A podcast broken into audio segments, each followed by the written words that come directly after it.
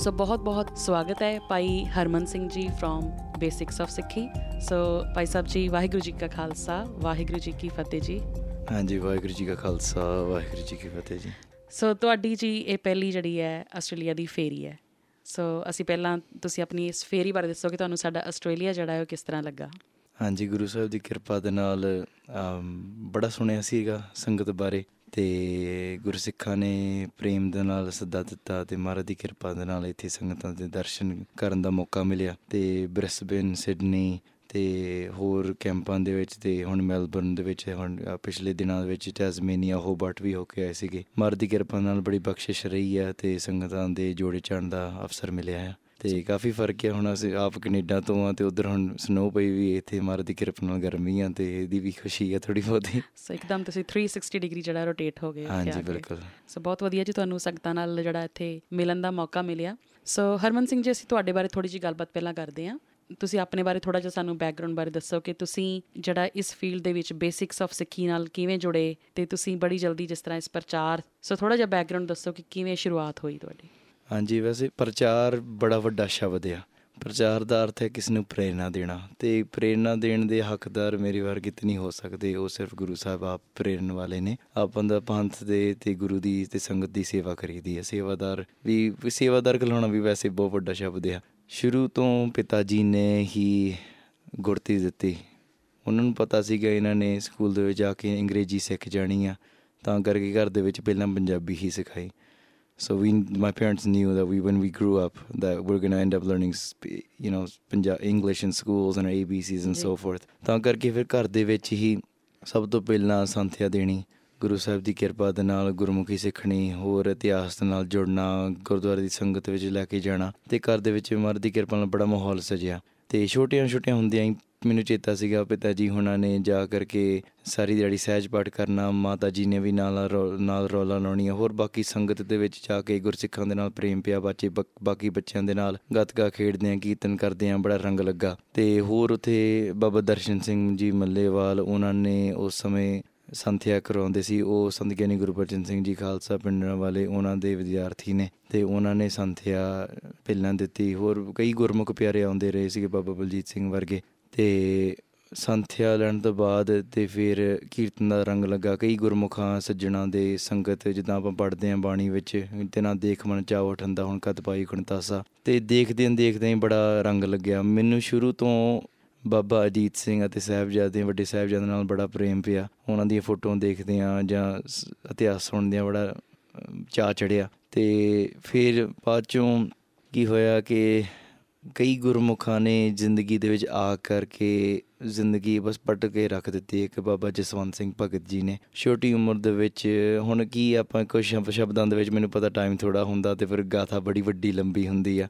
ਤੇ ਕੁਝ ਮਿੰਟਾਂ ਦੇ ਵਿੱਚ ਹੀ ਉਹਨਾਂ ਨੇ ਜ਼ਿੰਦਗੀ ਪਲਟ ਕਰਕੇ ਰੱਖ ਦੇਣੀ। ਗੁਰਮੁਖਾਂ ਦੀ ਹੀ ਨਿਸ਼ਾਨੀ, ਸਾਧੂਆਂ ਦੀ ਨਿਸ਼ਾਨੀ ਹੁੰਦੀ ਆ ਕਿ ਕਿਦਾਂ ਬਸ ਮੈਨੂੰ ਇੰਨਾ ਚੇਤਾ ਛੋਟੀ ਟੂਕ ਮਾਤਰ ਦੱਸ ਗੱਲ ਦੱਸ ਹੀ ਦਿੰਨਾ ਲੰਮੇ ਪਏ ਸੀਗੇ ਲਿਵਿੰਗ ਰੂਮ ਦੇ ਵਿੱਚ ਤੇ ਆਲੇ ਦੁਆਲੇ ਬਾਣੀ ਚੱਲਦੀ ਸੀਗੀ। ਤੇ ਛੋਟੀ ਉਮਰ ਸੀਗੀ, ਕਹ ਲੋ 7-8 ਸਾਲ ਦੀ ਹੋਊਗੀ ਤੇ ਮਾਂ ਦੀ ਗੋਦ ਵਿੱਚ ਸੁੱਤਾ ਪਿਆ। ਮੈਂ ਕਦੀ ਮਾਂ ਦੀ ਗੋਦ 'ਚ ਉਸ ਉਮਰ 'ਚ ਵਿੱਚ ਹੀ ਨਹੀਂ ਸੁੱਤਾ, ਪਰ ਪਤਾ ਨਹੀਂ ਉਸ ਰਾਤ ਸੌਂ ਗਿਆ। ਲੰਮੇ ਪਏ ਸੀਗੇ ਸਾਰੇ ਲਿਵਿੰਗ ਰੂਮ 'ਚ। ਬਾਅਦ ਚੋਂ ਕਿਤੇ ਨੀਂਦਰ ਆ ਗਈ, ਦਿਨ ਜੜਿਆ ਤੇ ਗੁਰੂ ਸਾਹਿਬ ਦੀ ਅਜੀਬ ਬਖਸ਼ਿਸ਼ ਹੋਈ। ਆਲੇ ਦੁਆਲੇ ਸਹਿਜ ਪੜ ਚੱਲਦਾ ਸੀ, ਫਿਰ ਵੀ ਰਿਕਾਰਡਿੰਗ ਸਪੀਕਰਾਂ ਦੇ ਵਿੱਚ ਤੇ ਆਲੇ ਦੁਆਲੇ ਕਿਤੇ ਬਾਰੀ ਖੁੱਲੀ ਰਹਿ ਗਈ ਕੀੜੀਆਂ ਕੀੜੀਆਂ ਸਾਰੇ ਪਾਸੇ ਤੇ ਕੀੜੀਆਂ ਉੱਪਰ ਥੱਲੇ ਚੱਲਣ। ਕਦੇ ਨਾਸਾਂ ਚ ਵੜਨ, ਕਦੇ ਮੈਂ ਫੇਰ ਵੀ ਲਿਵਿੰਗ ਰੂਮ ਦੇ ਵਿੱਚ ਪਿਆ ਤੇ ਉੱਪਰੋਂ ਆਂਟੀ ਆਈ ਉੱਪਰ ਉਹਨੇ ਚੀਕਾਂ ਮਾਰਦੀਆਂ, ਕੀੜੀਆਂ ਵੜ ਗਈਆਂ, ਕੀੜੀਆਂ ਵੜ ਗਈਆਂ। ਬਸ ਪਰ ਪਤਾ ਨਹੀਂ ਉਹ ਮਾਰ ਦੀ ਖੇੜ ਹੀ ਹੈ ਜੀ ਹੋਈ ਕਿ ਮੈਨੂੰ ਇੰਜ ਲੱਗਦਾ ਸੀਗਾ ਕਿ ਉਹ ਪਲ ਮਾਤਰ ਹੀ ਹੁੰਦਾ ਮਹਾਰਾਜ, ਕੋਈ ਨਾ ਕੋਈ ਐਕਸਪੀਰੀਅੰਸ ਦਿਖਾਉਂਦੇ ਆ। ਉਹ ਕੀੜੀਆਂ ਦੇ ਵਿੱਚੋਂ ਸਿਮਰਨ ਚੱਲ ਰਿਹਾ ਤੇ ਸਹਿਜ ਪਾਠ ਵਾਲੇ ਦੁਆਲੇ ਚੱਲ ਰਿਹਾ, ਉੱਪਰ ਬਾਬਾ ਜੀ, ਪਤਾ ਨਹੀਂ ਉਸ ਸਮੇਂ ਬਾਣੀ ਵਿੱਚੋਂ ਕੋਈ ਖਿੱਚ ਪੈ ਗਈ। ਆਨੰਦ ਬਣਿਆ। ਫਿਰ ਕੀਰਤਨ ਸੁਣਦੇ ਆ ਸੰਗਤ ਵਿੱਚ ਜਾਂਦੇ ਆ ਹੋਰ ਕਈ ਗੁਰਮੁਖਾਂ, ਛੋਟੀ ਉਮਰ ਭਾਈ ਜੀਵਨ ਸਿੰਘ ਵਰਗੇ ਗੁਰਮੁਖਾਂ ਦੇ, ਬਾਬਾ ਜਸਵੰਤ ਸਿੰਘ ਭਗਤ ਜੀ ਵਰਗੇ ਇਹ ਜੀ ਗੁਰਮੁਖ ਸੱਜਣ ਆਉਂਦੇ ਰਹਿੰਦੇ ਸੀ ਜ਼ਿੰਦਗੀ ਵਿੱਚ। ਉਹਨਾਂ ਨੇ ਸਾਰੀ ਜ਼ਿੰਦਗੀ ਬਦਲੀ। ਬਾਅਦ ਚੋਂ ਵਿਦਿਆ ਸਿੱਖਦਿਆਂ ਗਿਆਨੀ ਸ਼ੇਰ ਸਿੰਘ ਵਰਗੇ ਮਹਾਂਪੁਰਖ, ਉਹਨਾਂ ਨੇ ਕਹੋ ਦਸਮ ਦੀ ਵਿਦਿਆ ਹੋਰ ਕਈ ਵਿਦਿਆ ਸਿਖਾਈ। ਭਾਵ, ਕਹਿਣ ਦਾ ਭਾਵ ਉਸਤਾਦ ਬੜੇ ਹੋਏ ਨੇ। ਉਸਤਾਦਾਂ ਦੀ ਦੇਣ ਆਪਾਂ ਕਦੇ ਦੇ ਨਹੀਂ ਸਕਦੇ। ਜਿਨੇ ਊੜਾ ਐੜਾ ਵੀ ਸਿਖਾਇਆ ਉਦੋਂ ਤੋਂ ਆਪਾਂ ਅੱਗੇ ਕਦੇ ਵੀ ਨਹੀਂ ਲੰਘ ਨਹੀਂ ਸਕਦੇ। ਉਹਨਾਂ ਦੀ ਦੇਣ ਕਰਕੇ ਹੀ ਆ। ਜਿਨੇ ਕਿ ਭਾਵੇਂ ਕਿਸੇ ਨੇ ਮੈਥ ਵੀ ਸਿਖਾਇਆ, ਪਹਾੜੇ ਵੀ ਸਿਖਾਏ ਆ, ਉਹਨਾਂ ਦੀ ਵੀ ਦੇਣ ਕਦੇ ਦੇ ਨਹੀਂ ਸਕਦੇ। ਤੇ ਇਦਾਂ ਕਈ ਗੁਰਸਿੱਖ ਪਿਆਰਿਆਂ ਦੀ ਸੰਗਤ ਕਰਦੇ ਆ, ਫਿਰ ਸਕੂਲ ਦੇ ਵਿੱਚ ਪੜ੍ਹਦੇ ਆ ਮੈਂ, ਚਲੋ ਫਿਜ਼ੀਓਥੈਰੇਪੀ ਕੀਤੀ ਸੀਗੀ। ਫਿਜ਼ੀਓਥੈਰੇਪੀ ਤੋਂ ਬਾਅਦ ਚ ਆਪਣੀ ਕਨੀਸੀਓਲੋਜੀ ਮੈਂ ਪੜ੍ਹਦਾ ਹੁੰਦਾ ਸੀਗਾ। ਤੇ ਚਾਹ ਸੀਗਾ ਮੈਂ ਜਾ ਕੇ ਵਕੀਲ ਕਰ ਬਣਾ ਤੇ ਕਿਸੇ ਨੇ ਪੁੱਛਿਆ ਸੀਗਾ ਕਿ ਜ਼ਿੰਦਗੀ ਵਿੱਚ ਕੁਝ ਕਰਨਾ ਹੋਵੇ ਤੇ ਇਹ ਪੁੱਛਣਾ ਚਾਹੀਦਾ ਕਿ ਕਿਉਂ ਕਰਨਾ? ਇਹ ਨਾ ਸੋਚੀਏ ਕਿ ਪੈਸੇ ਵਾਸਤੇ ਹੈ ਨਾ ਜਾਂ ਕੁਝ ਚਲ ਮਾਤਾ ਪਿਤਾ ਇੰਡੀਆ ਤੋਂ ਆਏ ਸੀਗੇ ਤੇ ਉਹਨਾਂ ਨੇ ਹੀ ਕਿਹਾ ਕਿ ਅਸੀਂ ਜ਼ਿੰਦਗੀ ਬੜੀ ਔਖੀ ਕੱਢੀ ਆ ਤੇ ਤੂੰ ਪੜ ਲਿਖ ਕੇ ਤੇ ਵਧੀਆ ਕੋਈ ਨੌਕਰੀ ਕਰ ਤੇ ਤੂੰ ਸੌਖਾ ਰਹੂੰਗਾ। ਤੇ ਠੀਕ ਹੈ ਸਤ ਬਚਨ ਤੇ ਪੜਦੇ ਤੇ ਫਿਰ ਕਿਸੇ ਨੇ ਪੁੱਛਿਆ ਕਿ ਜੋ ਆਪਾਂ ਕਰਨਾ ਆ ਪਹਿਲ ਪਹਿਲਾਂ ਪੁੱਛੋ ਤੁਹਾਡਾ ਵਾਈ ਕੀ ਆ? ਤੁਹਾਡਾ ਰੀਜ਼ਨ ਕੀ ਆ? ਮੈਂ ਸੋਚਿਆ ਚਲੋ ਸਿੱਖੀ ਦਇਆ ਸਿਖਾਉਂਦੀ ਆ, ਮੈਂ ਕਿਸੇ ਦੀ ਮਦਦ ਕਰਨਾ ਚਾਹੁੰਦਾ।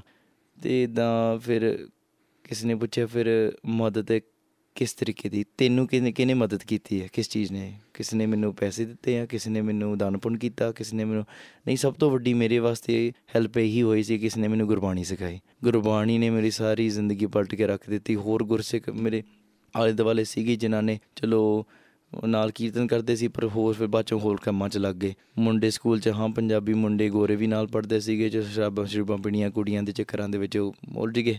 ਤੇ ਗੁਰੂ ਸਾਹਿਬ ਦੀ ਬਖਸ਼ਿਸ਼ ਰਹੀ ਤੇ ਆਪਾਂ ਆਲੇ ਦੁਆਲੇ ਸੰਗਤ ਦੇ ਆਸਰੇ ਮਹਾਰਾਜ ਦੇ ਚਰਨਾਂ 'ਚ ਜੁੜੇ ਰਹੇ।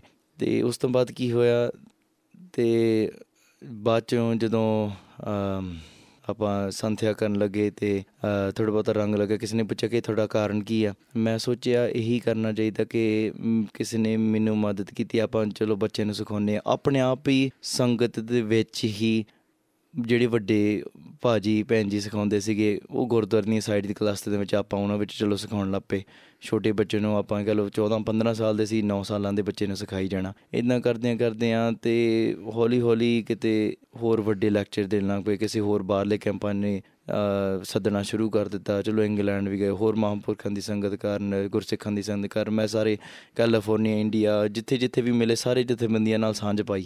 ਤੇ ਜਿੰਨੇ ਵੀ ਹੋਏ ਆ, ਮਤਲਬ ਸਾਂਝ ਕਰੀਜੇ ਗੁਣੇ ਕੇਰੀ ਛੋੜ ਅਫਗੁਣ ਚੱਲੀ ਆ, ਸਾਰਿਆਂ ਨੇ ਸਾਂਝ ਪਾਈ। ਉਸ ਤੋਂ ਬਾਅਦ ਫਿਰ ਜਗਰਾਜ ਸਿੰਘ ਵਰਗੇ ਗੁਰਸਿੱਖ ਸੀ, ਜਿਨ੍ਹਾਂ ਨੇ ਕਲੋ ਸਿਸਟਮ ਦੇ ਨਾਲ ਕਾਫੀ ਚੇਂਜਸ ਲਿਆਈਆਂ ਤੇ ਉਹੀ ਕਹਿੰਦੇ ਸੀਗੇ ਕਿ ਆਪਾਂ ਜਿਹੜਾ ਕਈ ਚੀਜ਼ਾਂ ਆਪਣੇ ਪੰਥ ਵਿੱਚ ਗੁਲਾਮੀ ਦੇ ਵਿੱਚ ਆ, ਕਈ ਚੀਜ਼ਾਂ ਢਿੱਲ ਵਿੱਚ ਹੈਗੀਆਂ, ਜਿੱਦਾਂ ਪ੍ਰਚਾਰ ਦਾ ਸਿਸਟਮ ਕਿਸੇ ਚੀਜ਼ ਦਾ ਹੱਲ ਕੱਢਣਾ, ਪ੍ਰਚਾਰ ਦੇ ਰਹੀਆਂ।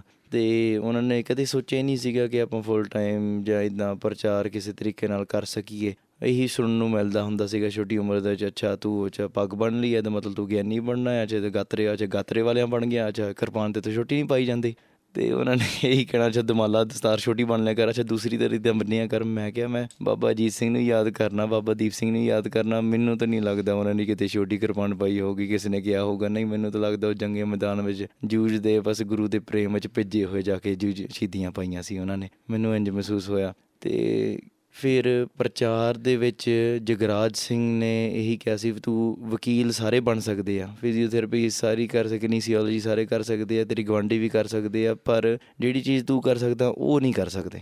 ਜੇ ਸੱਚੀ ਪੰਥ ਵਾਸਤੇ ਸਾਰੀ ਜ਼ਿੰਦਗੀ ਦਾ ਤੇ ਲਾਉਣੀ ਆ, ਜੇ ਇੱਛਾ ਹੈ ਕਿ ਸਾਰਾ ਕੁਝ ਦੇਣਾ ਆ, ਤੇ ਗੁਰੂ ਵਾਸਤੇ ਮਰਨਾ ਬਹੁਤ ਸੌਖਾ ਹੈ ਗੁਰੂ ਵਾਸਤੇ ਜਿਉਣਾ ਬੜਾ ਔਖਾ ਆ। ਤੇ ਇਹ ਤੂੰ ਤਿਆਗ ਕਰ ਤੇ ਇਸ ਸੇਵਾ ਵਿੱਚ ਲੱਗ ਤੇ ਮੈਂ ਕਿਹਾ ਵਿੱਚ ਜੱਕਾਂ ਤੱਕਾਂ ਦੇ ਵਿੱਚ ਵੀ ਚਲੋ ਮੇਰੀ ਪਹਿਲੀ ਜਦੋਂ ਸਟੇਜ ਦੇ ਅਫੀਸ਼ੀਅਲ ਕਥਾ ਸੀ, ਉਹ ਕਿਤੇ ਸਕਾਟਲੈਂਡ ਬੈਠੇ ਸੀਗੇ, ਉੱਥੇ ਕਿਤੇ ਹੋਈ ਸੀਗੀ। ਬਾਅਦ ਚੋਂ ਆਉਂਦੇ ਆ ਕਿਸੇ ਨੇ ਉਧਰੋਂ ਫੋਨ ਕਰ ਦਿੱਤਾ ਸਟੇਜ ਤੇ ਬਾਹਰ ਬਿਠਾ ਦਿੱਤਾ ਤੇ ਗੁਰੂ ਸਾਹਿਬ ਦੀ ਕਿਰਪਾ ਉਸਤਾਦਾਂ ਨੇ ਵੀ ਫਿਰ ਬਾਅਦ ਚੋਂ ਪ੍ਰੇਰਿਤ ਕੀਤਾ। ਉਹਨਾਂ ਨੇ ਵੀ ਨਾਂ ਨਹੀਂ ਕੀਤੀ, ਉਹ ਬੜੇ ਖੁਸ਼ ਹੋਏ। ਗੁੰਦੇ ਹਾਂਜੀ, ਇਹ ਸਾਨੂੰ ਇਹੀ ਆਸ ਸੀ, ਤੂੰ ਹੌਲੀ ਹੌਲੀ ਨਾਲ ਨਾਲ ਅੰਗਰੇਜ਼ੀ ਚ ਨਾਲ ਨਾਲ ਪੰਜਾਬੀ ਚ ਵੀ ਬੱਚਿਆਂ ਨੂੰ ਸਮਝਾਇਆ ਕਰ। ਉਹਦੇ ਦੇਖਿਆ ਕਿ ਬੱਚਿਆਂ ਬੱਚਿਆਂ ਨੂੰ ਬਿਲਕੁਲ ਹੀ ਪੰਜਾਬੀ ਦੀ ਸਮਝ ਨਹੀਂ ਸੀ।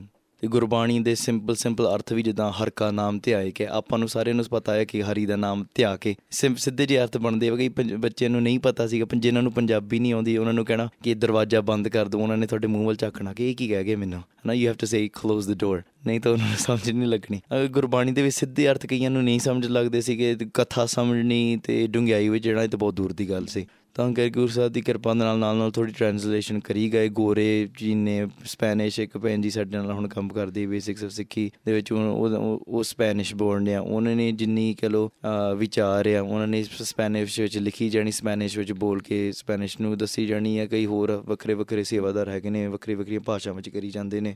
ਤੇ ਆਪਣੇ ਚਲੋ ਅੰਗਰੇਜ਼ੀ ਤੇ ਪੰਜਾਬੀ ਦੇ ਵਿੱਚ ਮਹਾਰਾਜ ਦੀ ਸੇਵਾ ਲੱਗੀ ਆ। ਤੇ ਇਸ ਤਰੀਕੇ ਦੇ ਨਾਲ ਪਤਾ ਨਹੀਂ ਲੱਗਿਆ ਫੁੱਲ ਟਾਈਮ ਇਦਾਂ ਹੋ ਗਿਆ ਤੇ ਬਾਅਦ ਚੋਂ ਫਿਰ ਗੁਰੂ ਸਾਹਿਬ ਦੀ ਕਿਰਪਾ ਨਾਲ ਸੰਗਤ ਨੇ ਬਹੁਤ ਸਪੋਰਟ ਕੀਤੀ ਆ, ਗੁਰੂ ਸਾਹਿਬ ਦੀ ਬਖਸ਼ਿਸ਼ ਆ ਤੇ ਬਸ ਇਹੀ ਆਸ ਹੈ ਕਿ ਜੇ ਗੁਰੂ ਸਾਹਿਬ ਆਪ ਵਿੱਚ ਵਰਤ ਗਏ, ਜਿਉਂ ਬੁਲਾਵੇ ਤੇ ਨਾਨਕ ਦਾਸ ਬੋਲੇ, ਆਪ ਸੇਵਾ ਕਰਵਾਈ ਚੜਨ ਤੇ ਚੱਲੇ ਜਾਵੇਗੇ। ਤੇ ਜੇ ਆਪਾਂ ਇਹ ਸੋਚੀ ਕਿ ਮੇਰੇ ਕਰਕੇ ਹੋ ਰਿਹਾ ਤੇ ਇਹ ਬਿਲਕੁਲ ਹੀ ਨਹੀਂ ਹੋ ਸਕਦਾ ਨਾ। ਮਹਾਰਾਜ ਆਪ ਹੀ ਸੇਵਾ ਲੈਂਦੇ ਆ, ਮਹਾਰਾਜ ਦੇ ਬੱਚੇ ਨੇ ਖਾਲਸਾ ਪੰਥ ਤੇ ਉਹਨਾਂ ਦੀ ਖੇਤੀ ਆ ਤੇ ਉਹ ਆਪ ਹੀ ਇਸ ਖੇਤੀ ਦੀ ਸੰਭਾਲ ਕਰਨਗੇ, ਸਾਰੇ ਵੱਖਰੇ ਵੱਖਰੇ ਫੁੱਲ ਨੇ ਤੇ ਤਾਂ ਹੀ ਸੁੰਦਰ ਲੱਗਦੇ ਨੇ। ਸੋ ਬਹੁਤ ਸੋਹਣੇ ਤੁਸੀਂ ਜਿਹੜੇ ਵਿਚਾਰ ਨੇ ਦੱਸੇ ਨੇ ਕਿ ਕਾਫੀ ਮੇਰੇ ਕੁਐਸਚਨ ਜਿਹੜੇ ਨੇ ਉਹਦੇ ਵਿੱਚ ਕਵਰ ਵੀ ਹੋ ਗਏ ਨੇ। ਸੋ ਅਸੀਂ ਗੱਲਬਾਤ ਜਾਰੀ ਰੱਖਦੇ ਹਾਂ ਜੀ। ਵੀਰ ਜੀ, ਮੈਂ ਥੋੜਾ ਜਿਹਾ ਪਿੱਛੇ ਤੁਹਾਨੂੰ ਲੈ ਕੇ ਜਾਨੀ ਆ ਤੁਸੀਂ ਕਾਫੀ ਦੱਸਿਆ ਕਿ ਤੁਹਾਡੀ ਜਿਹੜੀ ਹੈ, ਤੁਹਾਨੂੰ ਕਾਫੀ ਕੁਝ ਸਿੱਖਣ ਨੂੰ ਮਿਲਿਆ। ਬਹੁਤ ਸਾਰੇ ਉਸਤਾਦ ਤੁਹਾਨੂੰ ਜਿਹੜੇ ਆ, ਉਹਨਾਂ ਨੇ ਕਾਫੀ ਗ੍ਰੰਥਾਂ ਬਾਰੇ ਵੀ, ਗੁਰਬਾਣੀ ਬਾਰੇ ਤੁਹਾਨੂੰ ਉਹਨਾਂ ਨੇ ਸਿੱਖਿਆ ਦਿੱਤੀ, ਜਿਹੜੀ ਪੜ੍ਹਾਈ ਤੁਸੀਂ ਜਿਹੜੀ ਸਿੱਖੀ ਹੈ। ਸੋ ਉਹ ਜਿਹੜੀ ਤੁਸੀਂ ਇੰਨੇ ਗੁਰਸਿੱਖਾਂ ਦੇ ਜਿਹੜੇ ਦਰਸ਼ਨ ਮੇਲੇ ਤੁਸੀਂ ਕੀਤੇ, ਇਹ ਤੁਸੀਂ ਕਿੱਥੇ ਕੀਤੇ? ਕੈਨੇਡਾ ਵਿੱਚ ਕੀਤੇ ਜਾਂ ਤੁਹਾਨੂੰ ਇੰਡੀਆ ਜਾਣਾ ਪਿਆ ਸੀ? ਤੁਸੀਂ ਕਿੱਥੇ ਇੰਨੇ ਮੇਲੇ ਜਿਹੜੇ ਹੋਏ? ਹਾਂਜੀ, ਪਹਿਲੀ ਗੱਲ ਤਾਂ ਜਿਨ੍ਹਾਂ ਦੇ ਕੋਲ ਚਾਹ ਆ ਨਾ, ਉਹਨਾਂ ਨੇ ਕਰ ਹੀ ਲੈਣਾ। ਮੈਨੂੰ ਹਮੇਸ਼ਾ ਛੋਟਾ ਹੀ ਹੁੰਦਿਆਂ ਨਾ, ਇੱਕ ਮੈਨੂੰ ਚੇਤਾ ਆ ਸਵੇਰੇ ਕਿਸੇ ਗੁਰਸਿੱਖ ਜਿਹੜੇ ਪ੍ਰਚਾਰ ਕਰਨ ਆਏ ਸੀਗੇ, ਉਹਨੇ ਉਹਨਾਂ ਨੇ ਕੋਈ ਸਵੇਰੇ ਕੋਈ ਗੱਲ ਕਹੀ ਸੀ। ਉਹ ਕੈਨੇਡਾ 'ਚ ਕੈਲਗਰੀ 'ਚ ਜਿੱਥੇ ਅਸੀਂ ਮੈਂ, ਜਿੱਥੇ ਜਨਮ ਹੋਇਆ। ਤੇ ਸ਼ਾਮ ਨੂੰ ਉਹ ਕਿਤੇ ਨਾਲ ਕਿਸੇ ਦੇ ਬੈਠ ਕੇ ਉਹ ਕਹਿ ਰਹੇ ਸੀ, ਸਵੇਰੇ ਕਿਹੜੀ ਗੱਲ ਕੀਤੀ ਸੀ ਆਪਾਂ? ਮੈਂ ਨਾਲ ਕਹਿ ਦਿੱਤੀ ਚੱਟ ਸੀ। ਮੈਂ ਕਿਹਾ ਤੁਸੀਂ ਇਹ ਗੱਲ ਕਹੀ ਸੀ ਸਵੇਰੇ। ਉਹ ਕਹਿੰਦੇ, ਤੇਰੀ ਯਾਦਾਸ਼ਤ ਬੜੀ ਤੇਜ਼ ਆ ਤੇ ਤੇਰੇ ਵਰਗੇ ਨੂੰ ਤਾਂ ਨਾਲ ਹੀ ਰੱਖਣਾ ਚਾਹੀਦਾ। ਮੈਂ ਬਸ ਇਸ ਚੀਜ਼ ਦੀ ਵੇਟ ਹੀ ਕਰਦਾ ਸੀਗਾ ਕਿ ਇਹ ਕਹਿਣ ਕਿ ਮੈਂ, ਮੈਨੂੰ ਨਾਲ ਰੱਖਣਾ। ਮੈਂ ਜਿਉਂ, ਮੈਂ ਕਿਹਾ, ਠੀਕ ਹੈ, ਮੈਂ ਅੱਜ ਤੋਂ ਬਾਅਦ ਤੁਹਾਡੇ ਕਮਰੇ 'ਚ ਹੀ ਨਾਲ ਹੀ ਆ। ਤੇ ਮੈਂ ਮੰਮੀ ਨੂੰ ਫੋਨ ਕੀਤਾ। ਮੈਂ ਕਿਹਾ, ਚਾਰ ਦਿਨਾਂ ਵਾਸਤੇ ਹੁਣ ਮੈਂ ਘਰੇ ਨਹੀਂ ਆਉਣਾ। ਮੈਂ ਇੱਥੇ ਇਹਨਾਂ ਦੇ ਨਾਲ ਹੀ ਕਮਰੇ 'ਚ, ਉਹ ਬੈੱਡ ਤੇ ਪੈਣ, ਮੈਂ ਥੱਲੇ ਥੱਲੇ ਫਰਸ਼ ਤੇ ਪੈ ਜਾਵਾਂ। ਉਹ ਵੀ ਬਾਅਦੋਂ ਕਹਿਣ ਲੱਗੇ ਕਿ ਅਸੀਂ ਸਾਰੇ ਨੂੰ ਭਜਾ ਦਿੱਤਾ। ਇਹ ਨਹੀਂ ਭੱਜਿਆ ਸਾਡੇ ਕੋਲੋਂ। ਮਤਲਬ ਬੜੀ ਦੂਰ ਕਰਨ ਦੀ ਝੜਕਿਆ ਵੀ ਆ ਵੀ ਕੀਤਾ ਬੜਾ ਔਖਾ ਕੀਤਾ ਇਹਨੂੰ ਸੇਵਾ ਵੀ ਕਰਵਾਈ ਜਾਵੇ ਹੀ ਨਾ। ਮਤਲਬ ਜੇ ਚਾਹ ਹੋਵੇ ਨਾ ਕਿਤੇ ਵੀ ਬੰਦਾ ਸਿੱਖ ਸਕੇ। ਜੀ। ਤੇ ਸ਼ੁਰੂਆਤ ਮੇਰੇ ਕੈਨੇਡਾ 'ਚ ਹੀ ਹੋਈ ਸੀਗੀ। ਪਰ ਇੰਡੀਆ ਜਾ ਕੇ ਬੜਾ ਚਾਹ ਹੁੰਦਾ ਸੀਗਾ। ਪਹਿਲੀ ਗੱਲ ਤੇ ਜਿਹੜੇ ਇਤਿਹਾਸਿਕ ਸਥਾਨ ਸੀ, ਉਹਨਾਂ ਦਾ ਮੇਰੇ ਨਾਲ ਮੈਨੂੰ ਬੜਾ ਲਗਨ ਸੀ। ਇੱਥੇ ਭਾਈ ਮਤੀ ਦਾਸ ਜੀ, ਭਾਈ ਸਤੀ ਦਾਸ ਜੀ ਉੱਥੇ ਸ਼ਹੀਦੀ ਪਾਈ, ਜਿੱਥੇ ਅੱਜ ਲੋਕੀ ਰੋਜ਼ ਉੱਥੇ ਚਾਂਦਨੀ ਚੌਂਕ ਵਿੱਚ ਲੰਘਦੇ ਆ ਕੰਮ ਵਾਸਤੇ ਤੇ ਉਹ ਧਿਆਨ ਵੀ ਨਹੀਂ ਦਿੰਦੇ। ਤੇ ਉਹੀ ਜਗ੍ਹਾ, ਉਹੀ ਅਨੰਦਪੁਰ ਸਾਹਿਬ ਜਿੱਥੇ ਛੋਟੀ ਸਾਹਿਬ ਜਦੀ ਖੇਡਦੇ ਹੋਣਗੇ ਜਾਂ ਉਹੀ ਅੰਮ੍ਰਿਤਸਰ ਇਥੇ ਗੁਰੂ ਰਾਮਦਾਸ ਜੀ ਆਲੇ ਦੁਆਲੇ ਤੁਰਦੇ ਫਿਰਦੇ ਹੋਣਗੇ, ਉਹੀ ਧਰਤੀ ਆ, ਉਸ ਧਰਤੀ ਨੂੰ ਕਰੋੜਾਂ ਵਾਰੀ ਨਮਸਕਾਰ, ਇਹ ਵੀ ਇਹ ਵੀ ਘਟਿਆ ਤੇ ਹੁਣ ਕਈ ਕਹਿ ਵੀ ਦਿੰਦੇ ਆ ਤੇਰੀਆਂ ਗੱਲਾਂ ਸੁਣ ਕੇ ਪਤਾ ਵੀ ਨਹੀਂ ਲੱਗਦਾ ਤੂੰ ਬਾਹਰੋਂ ਆ। ਇਹ ਸੁਣ ਕੇ ਕਈ ਬਾਹਰਲੇ ਨਿਆਣਿਆਂ ਨੂੰ ਹੋਊਗਾ ਕਿ ਲੈ, ਮੈਂ ਫਰੈਸ਼ ਹੀ ਥੋੜੋ ਮੈਂ ਇਹ ਥੋੜੋ ਆ। ਤੇ ਮੈਨੂੰ ਬੜੀ ਖੁਸ਼ੀ ਚੜਦੀ ਆ, ਮੈਨੂੰ ਕਵੇ ਨਾ, ਪਤਾ ਨਹੀਂ ਲੱਗਦਾ ਤੂੰ ਬਾਹਰੋਂ, ਮੈਨੂੰ ਇੰਨੀ ਖੁਸ਼ੀ ਚੜਦੀ ਅੱਛਾ ਮੈਂ ਤਾਂ ਮਤਲਬ ਮੈਂ ਸਫਲ ਹੋ ਗਿਆ ਆ ਆਪਣੀ ਪੰਜਾਬੀ ਵਿੱਚ ਜਾਂ ਹੋਰ ਬੋਲਣ ਦੇ ਵਿੱਚ। ਸਿੱਖਣਾ ਉੱਥੇ ਇੰਡੀਆ ਵੀ ਸੀਗਾ ਥੋੜਾ ਬਹੁਤਾ ਜਾਂਦੇ ਹੁੰਦੇ ਰਹੇ ਸੀਗੇ ਕੁਝ ਸਾਲਾਂ ਦੇ ਬਾਅਦ। ਤੇ ਪਰ ਜ਼ਿਆਦਾਤਰ ਕੈਨੇਡਾ ਦੇ ਵਿੱਚ ਵੀ ਤੇ ਇੰਗਲੈਂਡ ਦੇ ਵਿੱਚ ਵੀ ਸਿੱਖਿਆ। ਸੋ ਕਹਿ ਸਕਦੇ ਹਾਂ ਕਿ ਗੁਰੂ ਸਾਹਿਬ ਨੇ ਤੁਹਾਨੂੰ ਆਪ ਹੀ ਜਿਹੜਾ ਥਾਪੜਾ ਜਿਹੜਾ ਦਿੱਤਾ ਤੇ ਮਨ ਦੇ ਵਿੱਚ ਜਿਹੜਾ ਚਾਹ ਸੀ। ਸੋ ਸਾਰੇ ਜਿਹੜੇ ਸੰਬੰਧ ਨੇ ਉਹ ਇਕੱਠੇ ਹੋ ਕੇ ਤੇ ਉਹ ਸਾਰੇ ਰਲ ਮਿਲ ਗਏ। ਸੋ ਮਹਾਰਾਜ ਨੇ ਬਹੁਤ ਕਿਰਪਾ ਕੀਤੀ। ਥਾਪੜਾ ਵੀ ਆਪਾਂ ਕਹਿ ਸਕਦੇ ਹਾਂ ਪਰ ਗੱਲ ਇਹ ਆ ਮੈਨੂੰ ਪਤਾ ਮੇਰੇ ਵਿੱਚ ਘਾਟਾ ਕਿੰਨੀਆਂ ਨੇ ਨਾ। ਜੀ। ਤੇ ਹਾਂਜੀ ਗੁਰੂ ਸਾਹਿਬ ਦਾ ਥਾਪੜਾ ਆਇਆ ਤੇ ਮੇਰੀ ਦੀ ਅਗਾਨਤਾ ਵੀ ਹੱਲੇ ਵੀ ਬੜੀ ਬੜੀ ਆ। ਤਾਂ ਕਿ ਹੱਲੇ ਬਹੁਤ ਕੁਝ ਸਿੱਖਣ ਵਾਸਤੇ ਹੈ ਕਈ ਵਾਰੀ ਇਹ ਹੁਣ ਇੰਜ ਹੁੰਦਾ ਕਿ ਜਿਹਨੂੰ ਨਹੀਂ ਪਤਾ ਕਿ ਉਹਨੂੰ ਨਹੀਂ ਕੀ ਨਹੀਂ ਪਤਾ ਉਹ ਇਹ ਸਮਝਦਾ ਮੈਨੂੰ ਸਭ ਕੁਝ ਪਤਾ। ਪਰ ਜਿਹਨੂੰ ਥੋੜਾ ਜਿਹਾ ਦਿਸ ਪਵੇ ਨਾ ਕਿ ਮੈਨੂੰ ਕੀ ਨਹੀਂ ਪਤਾ ਉਹਨੂੰ ਫਿਰ ਹੋਰ ਮਹਿਸੂਸ ਹੁੰਦਾ ਮੈਂ ਕਿੰਨਾ ਗਿਆਨੀ ਆ ਯਾਰ ਮੈਨੂੰ ਕੁਝ ਪਤਾ ਵੀ ਨਹੀਂ ਕਿ ਸਮੁੰਦਰ ਮੈਨੂੰ ਦੱਸ ਪਿਆ ਪਰ ਹੁਣ ਮੈਨੂੰ ਮਹਿਸੂਸ ਹੋ ਰਿਹਾ ਮੈਂ ਕਿੰਨਾ ਅਧੂਰਾ ਆ।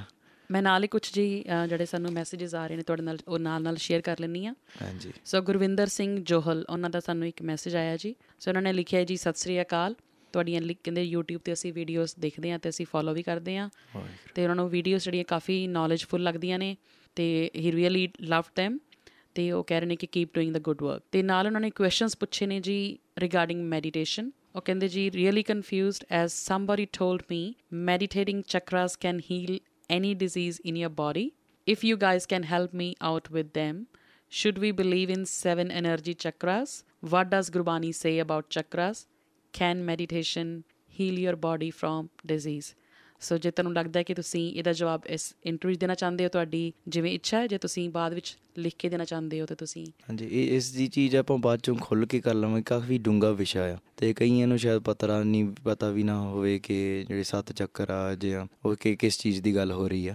ਪਰ ਟੂਕ ਮਾਤਰ ਹੀ ਆ ਕਿ ਵੇਖੋ, ਸਰੀਰ ਹੈ, ਗੋਡੇ ਹਨ, ਮਨ ਵੀ ਹੈ, ਅੱਖਾਂ ਵੀ ਹਨ, ਇੰਦਰੀਆਂ ਹਨ। ਤੇ ਸਰੀਰ ਇੱਕ ਜਿੱਦਾਂ ਸਰੀਰ ਦੇ ਵੱਖਰੇ ਵੱਖਰੇ ਮੈਕੈਨਿਜ਼ਮ ਆ। ਗੁਰੂ ਨਾਨਕ ਦੇਵ ਜੀ ਮਹਾਰਾਜ ਨੇ ਸਿੱਧ ਗੋਸ਼ਟ ਦੇ ਵਿੱਚ ਏੜਾ ਪਿੰਗਲਾ, ਸੁਖਮਨਾ ਇਹਨਾਂ ਨਾੜੀਆਂ ਦਾ ਜ਼ਿਕਰ ਕੀਤਾ, ਹਿਤਾ ਨਾਮਕ ਨਾੜੀ ਹੋਰ ਵੱਖਰੇ ਵੱਖਰੇ ਇਹਨਾਂ ਦਾ ਜ਼ਿਕਰ ਕੀਤਾ ਆ। ਗੱਲ ਇਹ ਸਰੀਰ ਹੈ ਤੇ ਸਰੀਰ ਦੇ ਫੰਕਸ਼ਨ ਹੁੰਦੇ ਨੇ ਤੇ ਬਿਲਕੁਲ ਅਭਿਆਸ ਕਰਨਾ ਮੈਡੀਟੇਸ਼ਨ ਕਰਨਾ ਕਈ ਚੀਜ਼ਾਂ, ਕਈ ਰੋਗਾਂ ਨੂੰ ਦੂਰ ਕਰਦਾ। ਪਰ ਇੱਕ ਸਭ ਤੋਂ ਵੱਡਾ ਰੋਗ ਹੈ, ਉਹ ਹਉਮੈ ਦਾ ਰੋਗ, ਹੈ ਨਾ? ਉਹ ਕਿਤੇ ਚੱਕਰੇਜ਼ ਦੇ ਨਾਲ ਇਦਾਂ ਉਹ ਉਹ ਉੱਥੇ ਤੱਕ ਪਹੁੰਚਣੀ ਹੈ ਕਿਉਂਕਿ ਵੇਖੋ ਗੁਰੂ ਨਾਨਕ ਦੇਵ ਜੀ ਦੇ ਸਾਹਮਣੇ ਕਈਆਂ ਨੇ ਸਿੱਧਾਂ ਨੇ ਵਿਚਾਰ ਕੀਤੀ ਕਈਆਂ ਦੇ ਅਲਾਈਨ ਸੀਗੇ ਕਈਆਂ ਨੇ ਅ, ਅੱਠਵੇਂ ਚੱਕਰੇ ਤੱਕ ਉੱਪਰ ਪਹੁੰਚ ਗਏ ਸੀਗੇ ਸਭ। ਕੁਝ ਕੀਤਾ ਸੀਗਾ ਹਿਤਾ ਨਾਮਕ ਨਾੜੀ ਵਿੱਚ ਸਵਾਸ ਟਿਕਾ ਦਿੱਤੇ ਸੀ ਯੋਗ ਮੰਡਲ ਵਿੱਚ ਪਹੁੰਚ ਗਏ ਪਰ ਫਿਰ ਵੀ ਉਹਨਾਂ ਨੇ ਇਹੀ ਕਿਹਾ ਸਿੱਧ ਬੋਲਣ ਸ਼ੁਭ ਬਚਨ ਧੰਨ ਨਾਨਕ ਤੇਰੀ ਵੱਡੀ ਕਮਾਈ ਮਹਾਰਾਜ ਦੇ ਬਚਨ ਸੁਣ ਕੇ ਸ਼ਾਂਤ ਆਈ ਮਤਲਬ ਨਾਮ ਸਭ ਤੋਂ ਵੱਡੀ ਗੱਲ ਆ ਗੁਰੂ ਨੂੰ ਖੁਸ਼ ਕਰਨਾ ਘਾਲਣਾ ਦੇ ਨਾਲ ਰੱਬ ਨਹੀਂ ਮਿਲਦਾ ਘਾਲਣਾ ਦੇ ਨਾਲ ਗੁਰੂ ਮਿਲਦਾ ਆ ਗੁਰੂ ਦੇ ਸਨਮੁਖ ਹੋ ਕੇ ਢਹਿ ਢੇਰੀ ਹੋ ਕੇ ਤੇ ਗੁਰੂ ਦੀ ਖੁਸ਼ੀ ਲੈ ਕੇ ਗੁਰੂ ਦਾ ਮੋਹਵਾਕ ਲੈ ਕੇ ਫਿਰ ਰੱਬ ਦੀ ਪ੍ਰਾਪਤੀ ਹੁੰਦੀ ਆ। ਘਾਲ ਨਾ ਮਿਲਿਓ ਸੇਵ ਨਾ ਮਿਲਿਓ ਮਿਲਿਓ ਜਾਏ ਚਿੰਤਾ ਹਨਾ ਸਤਿਗੁਰ ਮਿਲੇ ਤਾਂ ਮਿਲੇ ਸੁਭਾਏ। ਇਹ ਗੁਰੂ ਸਾਹਿਬ ਦੇ ਸਹਿ ਸੁਭਾ ਨਿਸ਼ਚਿੰਤ ਹੋ ਕੇ ਅਚਿੰਤਾ ਹੋ ਕੇ ਗੁਰੂ ਗੁਰੂ ਦੀ ਖੁਸ਼ੀ ਆਪ ਨੂੰ ਚਾਹੀਦੀ ਆ ਤੇ ਗੁਰੂ ਦੇ ਪਿਆਰ ਪਿਆਰ ਸਭ ਤੋਂ ਵੱਡੀ ਗੱਲ ਆ। ਸੋ ਅਸੀਂ ਜਿੱਥੋਂ ਅਸੀਂ ਗੱਲਬਾਤ ਕਰ ਰਹੇ ਸੀ ਕਿ ਤੁਹਾਡਾ ਜਿਹੜਾ ਬੇਸਿਕਸ ਆਫ ਸਿੱਖੀ ਤੇ ਅਸੀਂ ਆਨੇ ਆ। ਸੋ ਬੇਸਿਕਸ ਆਫ ਸਿੱਖੀ ਦੇ ਨਾਲ ਤੁਹਾਡਾ ਮਿਲਾਪ ਜਿਹੜਾ ਹੈ ਇਸ ਆਰਗੇਨਾਈਜੇਸ਼ਨ ਦੇ ਨਾਲ ਕਿਵੇਂ ਹੋਇਆ? ਮੈਂ ਜਗਰਾਜ ਸਿੰਘ ਨੂੰ ਕਾਫੀ ਚਿਰ ਤੋਂ ਜਾਣਦਾ ਸੀਗਾ ਕਿ Jagraj Singh is the founder of the organisation ਜੀ। ਤੇ ਉਹ ਜਦੋਂ ਪਹਿਲਾਂ ਆਏ ਵੀ ਸੀਗੇ ਕਿੰਨੇ ਸਾਲ ਪਹਿਲਾਂ ਉਦੋਂ ਪਪੂਲਰ ਨਹੀਂ ਸੀਗੇ ਜਾਂ ਵੀਡੀਓਜ਼ ਕੋਈ ਹੈ ਨਹੀਂ ਸੀ। ਤੇ ਉਹ ਇਦਾਂ ਬੈਠੇ ਗੱਲ ਕਰ ਰਹੇ ਸੀ ਕਿ ਮੈਂ YouTube's ਵੀਡੀਓ ਬਣਾਉਣਾ ਚਾਹੁੰਦਾ। ਤੇ ਅਸੀਂ ਸਰ ਹੱਸਣ ਪਏ। ਤੇ ਅਸੀਂ ਕਿਹਾ ਤੂੰ ਕਿਹੜੀਆਂ YouTube ਵੀਡੀਓ ਬਣਾਉਣ? ਕਿਉਂਕਿ ਉਸ ਸਮੇਂ YouTube ਤੇ ਸਿਰਫ ਕਾਮੇਡੀ ਕਾਮੇਡੀਅਨ ਹੀ ਸੀਗੇ ਜਿਨ੍ਹਾਂ ਵੀ ਦਸਤਾਰ ਵੀ ਸਜਾਈਆਂ ਗੁਰਸਿੱਖ ਸੀਗੇ। ਜਾਂ ਕਿੱਸਾਤਾਰੀ ਸੀ, ਉਹ ਸਿਰਫ ਕਮੇਡੀਅਨ ਸੀ ਕਾਮੇਡੀ ਕਰਕੇ, ਹਾਸਾ ਮਜ਼ਾਕ ਕਰਕੇ ਉਹਨਾਂ ਨੇ ਵੀਡੀਓਜ਼ ਬਣਾਉਣੀਆਂ ਕਿ ਆ ਬ੍ਰਾਊਨ ਫੈਮਿਲੀ ਦੇ ਵਿੱਚ ਰਹਿਣਾ ਇਦਾਂ ਹੁੰਦਾ, ਉਹ ਹੁੰਦਾ, ਮਾਂ ਮਾਂ ਪਿਓ ਇਦਾਂ ਹੁੰਦੇ, ਬਸ ਇਦਾਂ ਦੀਆਂ ਵੀਡੀਓਜ਼ ਮਤਲਬ ਕੋਈ ਫालतू ਦੀਆਂ ਗ- ਗੱਲਾਂ ਹੀ ਸੀਗੀਆਂ। ਮੈਂ ਕਿਹਾ, ਤੂੰ ਤੂੰ ਹਾਸੇ ਮਜ਼ਾਕ ਵਾਲਾ ਲੱਗਦਾ ਨਹੀਂ। ਉਹ ਕਹਿੰਦੇ, ਨਹੀਂ, ਮੈਂ ਸਿੱਖੀ ਬਾਰੇ ਵੀਡੀਓਜ਼ ਬਣਾਉਣਾ ਚਾਹੁੰਦਾ। ਕਿਸੇ ਨੂੰ ਬਾਰੇ ਸਿੱਖੀ ਬਾਰੇ ਪਤਾ ਹੀ ਨਹੀਂ ਹੈ। ਸਾਰਿਆਂ ਕੋਲ ਸਵਾਲ ਆ, ਨਾ ਕੋਈ ਆਨਸਰ ਕਰਦਾ। ਆ ਜਿਹੜਾ ਤੁਹਾਡੇ ਕੋਲ ਨਾਲ ਬੈਠਾ ਆ, ਨਾ ਇਹਨੂੰ ਪੰਜਾਬੀ ਪੜ੍ਹਨੀ ਆਉਂਦੀ ਹੈ ਤੁਸੀਂ ਇਹਨੂੰ ਪੰਜਾਬੀ ਕਿਉਂ ਨਹੀਂ ਸਿਖਾਉਂਦੇ? ਤੇ ਅਸੀਂ ਕਿਹਾ, ਬਹੁਤ ਵਧੀਆ ਗੱਲ ਆ ਕੁਐਸਚਨ ਆਨਸਰ ਕਰਨੇ, ਗੋਰਿਆਂ ਦੇ, ਕਈਆਂ ਦੇ। ਵੈਸੇ ਸ਼ੁਰੂਆਤ ਇੱਥੋਂ ਹੋਈ ਸੀਗੀ, ਕਿਸੇ ਗੋਰੇ ਨੇ ਵੀਡੀਓ ਬਣਾ ਕੇ ਕੁਐਸਚਨ ਪੁੱਛਿਆ ਸੀਗਾ, ਉਹ ਕਹਿੰਦਾ ਸੀਗਾ, ਮੈਨੂੰ ਵੀਡੀਓ ਬਣਾ ਕੇ ਵੀਡੀਓ ਰਿਸਪੌਂਸ ਵਿੱਚ ਕੋਈ ਮੈਨੂੰ ਵਾਪਸ ਦਵੇ। ਆਨਸਰ ਨਾਲੇ ਕੇਸਾਤਾਰੀ ਹੋਵੇ ਕਿ ਮੈਨੂੰ ਕੇਸਾਂ ਤੇ ਦਸਤਾਰ ਬਾਰੇ ਇਹ ਸਵਾਲ ਨੇ। ਤੇ ਕੋਈ ਕੇਸਾਤਾਰੀ ਫਿਰ ਆਪਣਾ ਪੰਥ ਪਤਾ ਹੀ ਆ, ਉਹਨਾਂ ਨੇ ਕਮੈਂਟਸ ਦੇ ਵਿੱਚ ਲੜਨਾ ਸ਼ੁਰੂ ਕਰ ਦਿੱਤਾ ਕਿ ਇਹ ਹੈ, ਉਹ, ਇਹ ਵੀ ਉਹ। ਉਹਨੇ 6 ਮਹੀਨੇ ਬਾਅਦ ਫੇਰ ਵੀਡੀਓ ਪਾਈ ਕਿ ਤੁਹਾਡੇ ਵਿੱਚ ਮੈਂ ਤਾਂ ਬੜਾ ਸੁਣਿਆ ਸੀਗਾ, ਤੁਹਾਡੇ ਗੁਰਸਿੱਖਾਂ ਬਾਰੇ ਕਿਸੇ ਨੇ ਵੀਡੀਓ ਰਿਸਪੌਂਸ ਨਹੀਂ ਦਿੱਤੇ। ਇਹ ਨਹੀਂ ਦੱਸਿਆ ਕਿ ਕੇਸਾਂ ਦੇ ਸ- ਅਹ, ਦਾੜੇ ਬਾਰੇ ਮੈਨੂੰ ਕੋਈ ਸਵਾਲ ਦਾ ਜਵਾਬ ਨਹੀਂ ਮਿਲਿਆ। ਫਿਰ ਜਗਰਾਜ ਸਿੰਘ ਨੇ ਵੀ ਦੇਖ ਲਿਆ ਉਹਨੇ ਕਿਹਾ ਜੀ, ਮੈਨੂੰ ਵੀ ਕੁਝ ਕਰਨਾ ਚਾਹੀਦਾ। ਉਹਨੇ ਥੋੜਾ ਬਹੁਤਾ ਲਿਖ ਲੁ ਕੇ ਵੈਬਕੈਮ ਦੇ ਸਾਹਮਣੇ ਬੈਠ ਕੇ ਤੇ ਉਹਨੇ ਪੇਪਰ ਤੋਂ ਹੀ ਪੜ੍ਹ ਦਿੱਤਾ। ਉਹ ਬੰਦੇ ਨੇ ਸ਼ੁਕਰੀਆ ਕੀਤਾ। ਤੇ ਉਸ ਤੋਂ ਬਾਅਦ ਕਈਆਂ ਨੇ ਉਹ ਵੀਡੀਓ ਦੇਖ ਕੇ ਹੋਰ ਸਵਾਲ ਪੁੱਛਣੇ ਸ਼ੁਰੂ ਕਰ ਦਿੱਤੇ ਇਦਾਂ ਕੁਐਸਚਨ ਆਨਸਰ ਤੋਂ ਸ਼ੁਰੂ ਹੋਈ। ਇਦਾਂ ਨਾਲ ਨਾਲ ਸਾਡੇ ਸਾਰਿਆਂ ਦੀ ਵਿਚਾਰ ਚੱਲਦੀ ਹੁੰਦੀ ਸੀ। ਬਾਅਦ ਚੋਂ ਬਲਜੀਤ ਸਿੰਘ ਉਹਨਾਂ ਦੇ ਨਾਲ ਬੜਾ ਪ੍ਰੇਮ ਪਿਆ। ਮਤਲਬ ਸਾਰੇ ਇਕੱਠੇ ਹੀ ਹੁੰਦੇ ਸੀਗੇ ਭਾਵੇਂ ਅਫੀਸ਼ੀਅਲੀ ਵਿੱਚ ਵਿੱਚ ਨਹੀਂ ਸੀ ਪਰ ਸਾਰੇ ਫੇਰ ਵੀ ਗੁਰਸਿੱਖ ਇਕੱਠੇ ਹੀ ਸੀ ਭੈਣ ਭਰਾਵਾਂ ਵਾਂਗੂ। ਨਾਲ ਨਾਲ ਪ੍ਰਚਾਰ ਦੀ ਇੱਕ- ਇੱਕ ਦੂਸਰੇ ਦੀ ਹੈਲਪ ਕਰੀ ਜਾਣੀ। ਮੈਂ ਤਾਂ ਚਲੋ ਬਹੁਤ ਛੋਟਾ ਸੀ ਉਹਨਾਂ ਉਹਨਾਂ ਤੋਂ ਉਮਰ ਦੇ ਵਿੱਚ ਵੀ। ਤੇ ਹੋਰ ਗੁਰਸਿੱਖਾਂ ਨਾਲ ਹਲੇ ਵੀ ਮੇਰੀ 24 ਸਾਲ ਦੀ ਉਮਰ ਆ। ਤੇ ਹਲੇ ਸਿੱਖ ਰਹੇ ਆ ਤੇ ਜਦੋਂ ਅਸੀਂ ਮੈਂ ਇੰਗਲੈਂਡ ਗਿਆ ਤੇ ਜਾਣਾ ਮੇਰਾ ਆਉਣਾ ਹੋਇਆ, ਹੋਰ ਮੈਂ ਸ- ਗੁਰਸਿੱਖਾਂ ਦੀ ਸੰਗਤ ਕਰਨੀ ਸ਼ੁਰੂ ਕੀਤੀ ਤੇ ਉੱਥੇ ਹੌਲੀ ਹੌਲੀ ਸਟੇਜ ਦੇ ਨਾਲ ਗੁਰਸਿੰਘਾਂ ਨੇ ਕਥਾ ਕਰਨੀ, ਮੈਂ ਥੋੜਾ ਜਿਹਾ ਕੀਰਤਨ ਕਰ ਦੇਣਾ, ਸ਼ਬਦ ਪੜ੍ਹ ਦੇਣਾ ਫਿਰ ਹੌਲੀ ਬਹੁਤੀ ਮੈਂ 5 ਮਿੰਟ ਬੋਲਣਾ, ਫਿਰ 10 ਮਿੰਟ ਬੋਲਣਾ, ਫਿਰ 20 ਮਿੰਟ ਬੋਲਣਾ ਇਦਾਂ ਸ਼ੁਰੂ ਕਰਦੇ ਆ ਫਿਰ ਵਿੱਚ ਵਿਚਾਲੇ ਇਹੀ ਸੀਗਾ ਕਿ ਤੂੰ ਸਾਡੇ ਨਾਲ ਆ ਜਾ। ਮੈਂ ਕਿਹਾ ਮੈਂ ਵੀਕਐਂਡ ਤੇ ਸ਼ੁਰੂ, ਮੈਂ ਡਿਗਰੀ ਪੂਰੀ ਕਰ ਲਵਾਂ ਆਪਦੀ। ਵੀਕਐਂਡ ਤੇ ਸ਼ੁਰੂ ਕੀਤਾ ਤੇ ਹੈ ਵੀ ਸੀ, ਪਰ ਨਹੀਂ ਵੀ ਸੀ, ਪਰ ਜਦੋਂ ਡਿਗਰੀ ਖਤਮ ਹੋਈ ਥੋੜਾ ਬਹੁਤਾ ਕੰਮ ਕੀਤਾ, ਮੈਂ ਉਸ ਸਮੇਂ ਫਿਰ ਫੌਜ ਵਿੱਚ ਵੀ ਕੈਨੇਡੀਅਨ ਫੌਜ ਵਿੱਚ ਮੈਂ 4 ਸਾਲ ਉੱਥੇ ਰਿਜ਼ਰਵ ਫੋਰਸ ਦੇ ਵਿੱਚ ਕੰਬੈਟ ਇੰਜੀਨੀਅਰ ਦਾ ਰੋਲ ਨਿਭਾਇਆ ਸੀਗਾ। ਤੇ ਉਸ ਤੋਂ ਬਾਅਦ ਫਿਰ ਜਦੋਂ ਟਰੈਵਲਿੰਗ ਜ਼ਿਆਦੀ ਹੋ ਗਈ, ਤੇ ਇੱਕ ਥਾਂ ਤੇ ਫਿਰ ਇੱਕ ਸ਼ਹਿਰ 'ਚ ਰਹਿਣਾ, ਉਹ, ਜਦੋਂ ਕਮਿਟਮੈਂਟ ਫਿਰ ਮੈਂ ਉਸ ਤੋਂ ਡ੍ਰੌਪ ਆਊਟ ਹੋ ਗਿਆ। ਤੇ ਬਾਅਦ ਚੋਂ ਪਤਾ ਹੀ ਨਹੀਂ ਲੱਗਿਆ ਕਿ ਸੈਸ ਸਬਾਈ ਮੈਂ ਕਿ ਸਮਰ ਦੇ ਮਹੀਨੇ ਆ, ਆਪਾਂ ਚਲੋ ਥੋੜਾ ਕੈਂਪਾਂ ਦਾ ਪ੍ਰਚਾਰ ਕਰਦੇ ਸਤੰਬਰ ਚ ਚੱਲ ਗਿਆ ਹੋਰ ਅਗਲੇ ਮਹੀਨੇ ਚ ਚੱਲ ਗਿਆ ਬਾਅਦ ਚੋਂ ਬਾਅਦ ਚੋਂ ਇਦਾਂ ਹੀ ਲੜੀ ਚੱਲਦੀ ਆਈ ਹੈ ਹੁਣ ਤਿੰਨ ਤਿੰਨ ਸਾਲ ਹੋ ਗਏ ਨੇ ਮੈਨੂੰ ਲੱਗਦਾ। ਵੈਸੇ ਤੁਹਾਡਾ ਜਿਹੜਾ ਮੈਂ ਦੇਖ ਰਹੀ ਸੀ ਕਿ ਜਿਹੜਾ ਸਟੱਡੀਜ਼ ਐਂਡ ਐਕਟੀਵਿਟੀਜ਼ ਦਾ ਕੰਬੀਨੇਸ਼ਨ ਕਾਫੀ ਇੰਟਰਸਟਿੰਗ ਰਿਹਾ ਹੈ। ਤੁਸੀਂ ਫਿਜ਼ੀਓਥੈਰੇਪੀ ਤੁਸੀਂ ਇਧਰ ਲਾਅ ਦੇ ਵਿੱਚ ਵੀ ਇੰਟਰਸਟ ਰੱਖਿਆ ਤੁਸੀਂ ਇਧਰੋਂ। ਹਾਂਜੀ। ਤੇ ਮਤਲਬ ਕਾਫੀ ਜਿਹੜੇ ਤੁਸੀਂ ਆਰਮੀ ਵਿੱਚ ਜਿਸ ਤਰ੍ਹਾਂ ਤੁਸੀਂ ਕਹਿ ਰਹੇ ਹੋ ਕਿ 4 ਸਾਲ ਉੱਥੇ ਵੀ ਲਗਾਏ ਹੈ ਤਾਂ ਛੋਟੀ ਉਮਰ 'ਚ ਕਾਫੀ ਜੜੀਆਂ ਨੇ ਉਹ ਮੱਲਾਂ ਮਾਰੀਆਂ ਹੋਈਆਂ ਨੇ। ਸੋ ਇਹ ਕਾਫੀ ਮਤਲਬ ਇੰਟਰਸਟਿੰਗ ਜਿਹੜਾ ਲੱਗ ਰਿਹਾ ਸਾਰਾ ਮਿਕਸਚਰ ਜਿਹੜਾ ਹੈਗਾ। ਹਾਂਜੀ ਚੁੰਝ ਮਾਰੀ ਹਰ ਇੱਕ ਪਾਸੇ ਹਰ ਹਰ। ਪਾਸੇ। ਸੋ ਇੱਕ ਤਰ੍ਹਾਂ ਦੇ ਮਲਟੀ ਸਕਿਲਡ ਅਸੀਂ ਕਹਿ ਸਕਦੇ ਹਾਂ ਕਿ ਹਰ ਜਿਹੜੇ ਵਿਸ਼ੇ ਦੇ ਤੁਸੀਂ ਖਿਡਾਰੀ ਹੈਗੇ ਹੋ। ਸੋ ਮੈਂ ਤੁਹਾਡੀ ਪੰਜਾਬੀ ਵੀ ਜਿਸ ਤਰ੍ਹਾਂ ਅਸੀਂ ਪਿਛਲੇ ਦਿਨਾਂ ਦੇ ਤੁਸੀਂ ਖਾਲਸਾ ਕੈਂਪ ਆਸਟ੍ਰੇਲੀਆ ਦੇ ਵਿੱਚ ਤੁਸੀਂ ਆਏ ਸੀ ਇੱਥੇ ਆਸਟ੍ਰੇਲੀਆ ਦੇ ਵਿੱਚ ਸੇਵਾ ਦੇ ਲਈ। ਉੱਥੇ ਵੀ ਜਿਸ ਤਰ੍ਹਾਂ ਤੁਹਾਡੀ ਪੰਜਾਬੀ ਤੇ ਇੰਗਲਿਸ਼ ਸੁਣ ਰਹੇ ਸੀ ਫਿਰ ਹੁਣ ਜਿਵੇਂ ਕਥਾ ਦੇ ਦੀਵਾਨ ਵੀ ਚੱਲ ਰਹੇ ਨੇ। ਤਾਂ ਵਾਕਈ ਜਿਹੜੀ ਮੈਂ ਪੰਜਾਬੀ ਸੁਣ ਕੇ ਅਸੀਂ ਮੈਂ ਇਹ ਨਹੀਂ ਕਹਾਂਗੀ ਕਿ ਮੈਨੂੰ ਵੀ ਪਰਸਨਲੀ ਲੱਗਦਾ ਹੈ ਕਿ ਤੁਸੀਂ ਸ਼ਾਇਦ ਪੰਜਾਬ ਤੋਂ ਇੰਨਾ ਪਤਾ ਲੱਗਦਾ ਹੈ ਕਿ ਤੁਸੀਂ ਬਾਹਰ ਦੇ ਬੋਰ ਨਹੀਂ ਹੋ ਪਰ ਤੁਹਾਡੀ ਪੰਜਾਬੀ ਫਿਰ ਵੀ ਬਹੁਤ ਹੀ ਜ਼ਿਆਦਾ ਵਧੀਆ ਹੈ। ਕੁਝ ਵਰਡਸ ਤੇ ਲੱਗਦਾ ਕਿ ਸ਼ਾਇਦ ਅਸੀਂ ਪੰਜਾਬੀ ਹੋ ਕੇ ਵੀ ਉਸ ਤਰ੍ਹਾਂ ਨਹੀਂ ਬੋਲ ਪਾਉਂਦੇ। ਸੋ ਇਹ ਪੰਜਾਬੀ ਜਿਹੜੀ ਹੈ ਤੁਸੀਂ ਇਹ ਸਕੂਲ ਤੋਂ ਹੀ ਸਿੱਖੀ ਸੀ ਆਪਣੇ ਕੈਨੇਡਾ ਦੇ ਵਿੱਚ? ਪੰਜਾਬੀ ਘਰੋਂ ਹੀ ਸਿੱਖੀ ਸੀ। ਘਰੋਂ ਹੀ ਸਿੱਖੀ ਹੈ। ਜੇ ਕਿਸ ਕੋਈ ਵੀ ਲੈਂਗੁਏਜ ਸਿੱਖਣੀ ਹੋਵੇ, ਇੱਕ ਇਨਸਾਨ ਹੋਵੇ, ਇੱਕ ਆਦਮ ਬੰਦਾ ਹੋਵੇ, ਜਿਹਦੇ ਨਾਲ ਸਿਰਫ ਉਸੇ ਲੈਂਗੁਏਜ ਵਿੱਚ ਤੁਸੀਂ ਗੱਲ ਕਰੋ। ਜੇ ਉਸੇ ਲੈਂਗੁਏਜ ਵਿੱਚ ਉਹਦੇ ਨਾਲ ਗੱਲ ਕਰੋ, ਹੋਰ ਕੋਈ ਲੈਂਗੁਏਜ ਉਹਨੂੰ ਜਾਣ ਆ- ਆਉਂਦੀ ਨਾ ਹੋਵੇ, ਤੁਸੀਂ ਉਹਦੇ ਨਾਲ ਫੋਰਸਡ ਹੁੰਨੇ ਆ ਕਿ ਮੈਂ ਇਹਦੇ ਨਾਲ ਇਸੇ ਲੈਂਗੁਏਜ ਵਿੱਚ ਗੱਲ ਕਰਾਂ। ਤੇ ਉਹਦੇ ਨਾਲ ਫਿਰ ਆਦਤ ਪੈ ਜਾਂਦੀ ਆ। ਤੇ ਮਾਂ ਪਿਓ ਦੇ ਨਾਲ ਮਾਤਾ ਪਿਤਾ ਜੀ ਨਾਲ, ਦਾਦਾ ਜੀ ਦੇ ਨਾਲ ਸ- ਮਾਸੀ ਮਾਸੀਆਂ ਰਿਸ਼ਤੇਦਾਰਾਂ ਦੇ ਨਾਲ ਸਿਰਫ ਪੰਜਾਬੀ ਸ਼ੁਰੂ ਵਿੱਚ ਭਰਾ ਭਰਾ ਵਿੱਚ ਵੀ ਪੰਜਾਬੀ ਚੱਲੀ ਬਾਅਦ ਜਦੋਂ ਥੋੜੇ ਵੱਡੇ ਹੋਏਗੇ ਇੰਗਲਿਸ਼ ਕਰਨ ਲੱਪੇ ਤੇ ਬਾਹਰ ਇੰਗਲਿਸ਼ ਬੋਲਣੀ ਘਰੇ ਪੰਜਾਬੀ ਬੋਲਣੀ ਇਥੋਂ ਆਦਤ ਪਈ ਸੀ। ਜਿਸ ਤਰ੍ਹਾਂ ਅਸੀਂ ਇੱਥੇ ਵੀ ਦੇਖਦੇ ਹਾਂ ਕਿ ਅਸੀਂ ਆਪਣੇ ਸਰਕਲ ਦੇ ਵਿੱਚ ਵੀ ਕਿ ਜਦੋਂ ਬੱਚੇ ਆਪਸ 'ਚ ਮਿਲਦੇ ਨੇ ਅਸੀਂ ਘਰ ਜਿੰਨਾ ਮਰਜ਼ੀ ਉਹਨਾਂ ਨੂੰ ਜ਼ੋਰ ਲਗਾਉਂਦੇ ਆ ਕਿ ਤੁਸੀਂ ਪੰਜਾਬੀ 'ਚ ਬੋਲੋ ਤੇ ਪਰ ਜਦੋਂ ਬੱਚੇ ਆਪਸ 'ਚ ਬੋਲਦੇ ਨੇ ਉਹਨਾਂ ਦਾ ਕੰਫਰਟ ਜਿਹੜਾ ਉਹ ਇੰਗਲਿਸ਼ 'ਚ ਹੀ ਬਣਿਆ ਹੋਇਆ ਅੱਜ ਕੱਲ ਤੇ ਉਸ ਚੀਜ਼ ਨੂੰ ਉਹ ਚੈਲੰਜ ਨੂੰ ਤੁਸੀਂ ਕਿਵੇਂ ਫੇਸ ਕੀਤਾ ਉਹ ਵਾਲਾ? ਵੀ ਇਹਨੂੰ ਕਿਸ ਤਰ੍ਹਾਂ ਅਸੀਂ ਇਹ ਜਿਹੜਾ ਹੈਗਾ ਮਿਥ ਹੈ ਇਹਨੂੰ ਬ੍ਰੇਕ ਕਰ ਸਕਦੇ ਹਾਂ। ਹਾਂਜੀ ਗਰੋਇੰਗ ਅਪ ਹਾਈ ਸਕੂਲ ਦੇ ਵਿੱਚ ਤਾਂ ਉੱਥੇ ਤਾਂ ਇੰਗਲਿਸ਼ ਬੋਲਦੇ ਸੀਗੇ ਉੱਥੇ ਤਾਂ ਹੀ ਫਿਰ ਮੇਰੀ ਪੰਜਾਬੀ 'ਚ ਥੋੜੀ ਢਿੱਲ ਵੀ ਹੈ। ਬੜੀ ਢਿੱਲ ਹੈ। ਮਾਤਾ ਪਿਤਾ ਕਹਿੰਦੇ ਲੈ ਤੈਨੂੰ ਤਾਂ ਕੁਝ ਵੀ ਨਹੀਂ ਆਉਂਦਾ ਠੀਕ ਹੈ। ਤੇ ਜਾ ਕੇ ਮੈਂ ਆਪਣੀ ਸਿੰਗਣੀ ਨੂੰ ਪੁੱਛਾਂ ਸਿੰਗਣੀ ਨੇ ਕਹਿਣਾ ਲੈ ਤੈਨੂੰ ਕਿੱਥੋਂ ਪੰਜਾਬੀ ਆਉਂਦੀ ਆ? ਪਰ ਜਿਹੜੇ ਇੰਗਲੈਂਡ ਦੇ ਜਾਂ ਕੈਨੇਡਾ ਦੇ ਹੋਰ ਬੱਚੇ ਜਿਨ੍ਹਾਂ ਨੂੰ ਪੰਜਾਬੀ ਵਿੱਚ ਉਹ ਵੀ ਅੱਧੇ ਅੱਧੇ ਹੀ ਆ ਉਹਨਾਂ ਨੇ ਕਹਿਣਾ ਤੇਰੀ ਪੰਜਾਬੀ ਬਹੁਤ ਵਧੀਆ ਮਤਲਬ ਉਹਨਾਂ ਦੇ ਪਰਸਪੈਕਟਿਵ ਵੱਲੋਂ। ਪਰ ਘਰ ਦੇ ਵਿੱਚ ਹੁਣ ਮੇਰੀ ਤੇ ਮੇਰੀ ਸਿੰਗਣੀ ਨੇ ਇਹੀ ਇੱਕ ਐਗਰੀਮੈਂਟ ਕੀਤੀ ਆ ਕਿ ਆਪਾਂ ਵੀ ਘਰ ਦੇ ਵਿੱਚ ਆਪਸ ਵਿੱਚ ਪੰਜਾਬੀ ਬੋਲਣੀ ਆ। ਆਪਾਂ ਨੇ ਇਹ ਨਹੀਂ ਚਾਹੁੰਦੇ ਕਿ ਸਾਡੇ ਬੱਚੇ ਵੀ ਵੱਡੇ ਹੋ ਕੇ ਉਹ ਅੱਧੀ ਅੱਧੀ ਹੈਗੀ ਹੋਗੀ ਇਦਾਂ ਵਾਲੀ ਉਹ ਪੰਜਾਬੀ ਬੋਲਣ। ਆਪਾਂ ਚਾਹੁੰਦੇ ਕਿ ਐਨ ਸ਼ੁੱਧ ਪੰਜਾਬੀ ਬਾਕੀ ਪੰਜਾਬੀ ਪੜਨ ਦੇ ਨਾਲ ਬੜਾ ਫ਼ਰਕ ਪੈਂਦਾ। ਪੰਜਾਬੀ ਬੁੱਕਸ ਪੜਨ ਦੇ ਨਾਲ ਅਖਬਾਰ ਪੜਨ ਦੇ ਨਾਲ ਬੜਾ ਫ਼ਰਕ ਪੈਂਦਾ ਆ। ਤੇ ਹਾਂ ਚੈਲੰਜਸ ਹੁੰਦੀ ਆ ਕਈ ਵਾਰੀ ਸੰਗਤ ਦੇ ਵਿੱਚ ਵੀ ਅਹ, ਨਾਲ ਦੇ ਮੁੰਡੇ ਗੁਰਸਿੱਖ ਮੁੰਡਿਆਂ ਨੇ ਉਹ ਕਹਿ ਦੇਣਾ ਕਿ ਪੰਜਾਬੀ ਵਿੱਚ ਕੁਝ ਬੇਨਤੀ ਕਰ ਦੇਣੀ ਉਹਨਾਂ ਨੇ ਇੰਗਲਿਸ਼ 'ਚ ਰਿਸਪੌਂਸ ਕਰਨਾ। ਤੇ ਸ਼ੁਰੂ ਵਿੱਚ ਕਈਆਂ ਨੇ ਕਿਹਾ ਵੀ ਤੂੰ ਬੜਾ ਵੀਡ ਜਿਹਾ ਆ, ਤੂੰ ਕਿਹਦਾ ਤੋਂ ਪੰਜਾਬੀ ਬੋਲਦਾ ਆ, ਤੂੰ ਇੰਗਲਿਸ਼ ਬੋਲਿਆ ਕਰ। ਮੈਂ ਕਿ ਨਹੀਂ, ਮੈਨੂੰ ਇਹ ਚੀਜ਼ ਕਿਉਂਕਿ ਪੰਜਾਬੀ ਵਿੱਚ ਰਸ ਬੜਾ ਆ। ਹਾਂ, ਮੈਂ ਇਹ ਨਹੀਂ ਕਹਿ ਰਿਹਾ ਕਿ ਸਿਰਫ ਪੰਜਾਬੀ ਤੱਕ ਹੀ ਆ, ਗੁਰਬਾਣੀ ਵਿੱਚ ਅਰਬੀ, ਫਾਰਸੀ, ਬ੍ਰਿਜ ਭਾਸ਼ਾ, ਸੰਸਕ੍ਰਿਤ ਕਿੰਨੀਆਂ ਭਾਸ਼ਾਵਾਂ, ਹਿੰਦੀ ਭਾਸ਼ਾ ਜਿੰਨੀ ਸ਼ਲੋਕ ਮਹਲਾਨਾਵਾਂ ਸਾਰੀ ਹਿੰਦੀ ਵਿੱਚ ਹੀ ਆ। ਤਾਂ ਕਰਕੇ ਸਿਰਫ ਆਪਾਂ ਪੰਜਾਬੀ ਚ ਦੇ ਵਿੱਚ ਵੀ ਨਹੀਂ ਲਿਮਿਟ ਕਰ ਸਕਦੇ, ਪਰ ਹਾਂ, ਸਾਰੀਆਂ ਭਾਸ਼ਾਵਾਂ ਸਿੱਖਣੀਆਂ ਚਾਹੀਦੀਆਂ ਨੇ। ਸੋ ਪੰਜਾਬੀ ਤੇ ਇੰਗਲਿਸ਼ ਤੋਂ ਇਲਾਵਾ ਤੁਸੀਂ ਹੋਰ ਕਿਹੜੀ ਕਿਹੜੀ ਭਾਸ਼ਾ ਜਾਣਦੇ ਹੋ? ਥੋੜੀ ਬਹੁਤੀ ਹਿੰਦੀ ਸਮਝ ਲਈਦੀ ਆ ਬੋਲ ਲਈਦੀ ਆ ਪਰ ਉਹ ਵੀ ਗੁਜ਼ਾਰੇ ਜੋਗੀ ਠੀਕ ਹੈ ਜੀ। ਇਸ ਤੋਂ ਇਲਾਵਾ ਹੋਰ ਕੋਈ? ਤੇ ਥੋੜੀ ਬਹੁਤੀ ਵਿੱਚੋਂ ਵਿੱਚ ਫ੍ਰੈਂਚ ਕਿਉਂਕਿ ਕੈਨੇਡਾ ਦੇ ਵਿੱਚ ਥੋੜੀ ਬਹੁਤੀ ਫ੍ਰੈਂਚ। ਵੀ ਸਿੱਖਣੀ ਹੁੰਦੀ ਹੈ ਥੋੜੀ ਬਹੁਤੀ ਫ੍ਰੈਂਚ ਪਰ ਉਹ ਵੀ ਕੋਈ ਖਾਸ ਨਹੀਂ। ਮੈਂ ਮਤਲਬ ਜੇ ਮੈਂ ਸਪੀਚ ਫ੍ਰੈਂਚ ਵਿੱਚ ਡਿਲੀਵਰ ਕਰਨੀ ਹੋਵੇ ਤੇ ਮੈਂ ਕਰ ਨਹੀਂ ਸਕਦਾ। ਜੀ। ਪਰ ਹਾਂ ਥੋੜੀ ਬਹੁਤੀ ਮਤਲਬ ਉਹੀ ਗੁਜ਼ਾਰੇ ਜੋਗੀ ਜੇ ਮੈਂ ਕਿਸੇ ਨਾਲ ਥੋੜੀ ਬਹੁਤੀ ਗੱਲ ਕਰਕੇ ਸਮਝਣੀ ਇੱਧਰ ਉੱਧਰ ਕਰਨਾ ਹੋਵੇ ਉਹਨਾਂ ਕੁ ਜੋਗਾ ਹੀ। ਜੀ।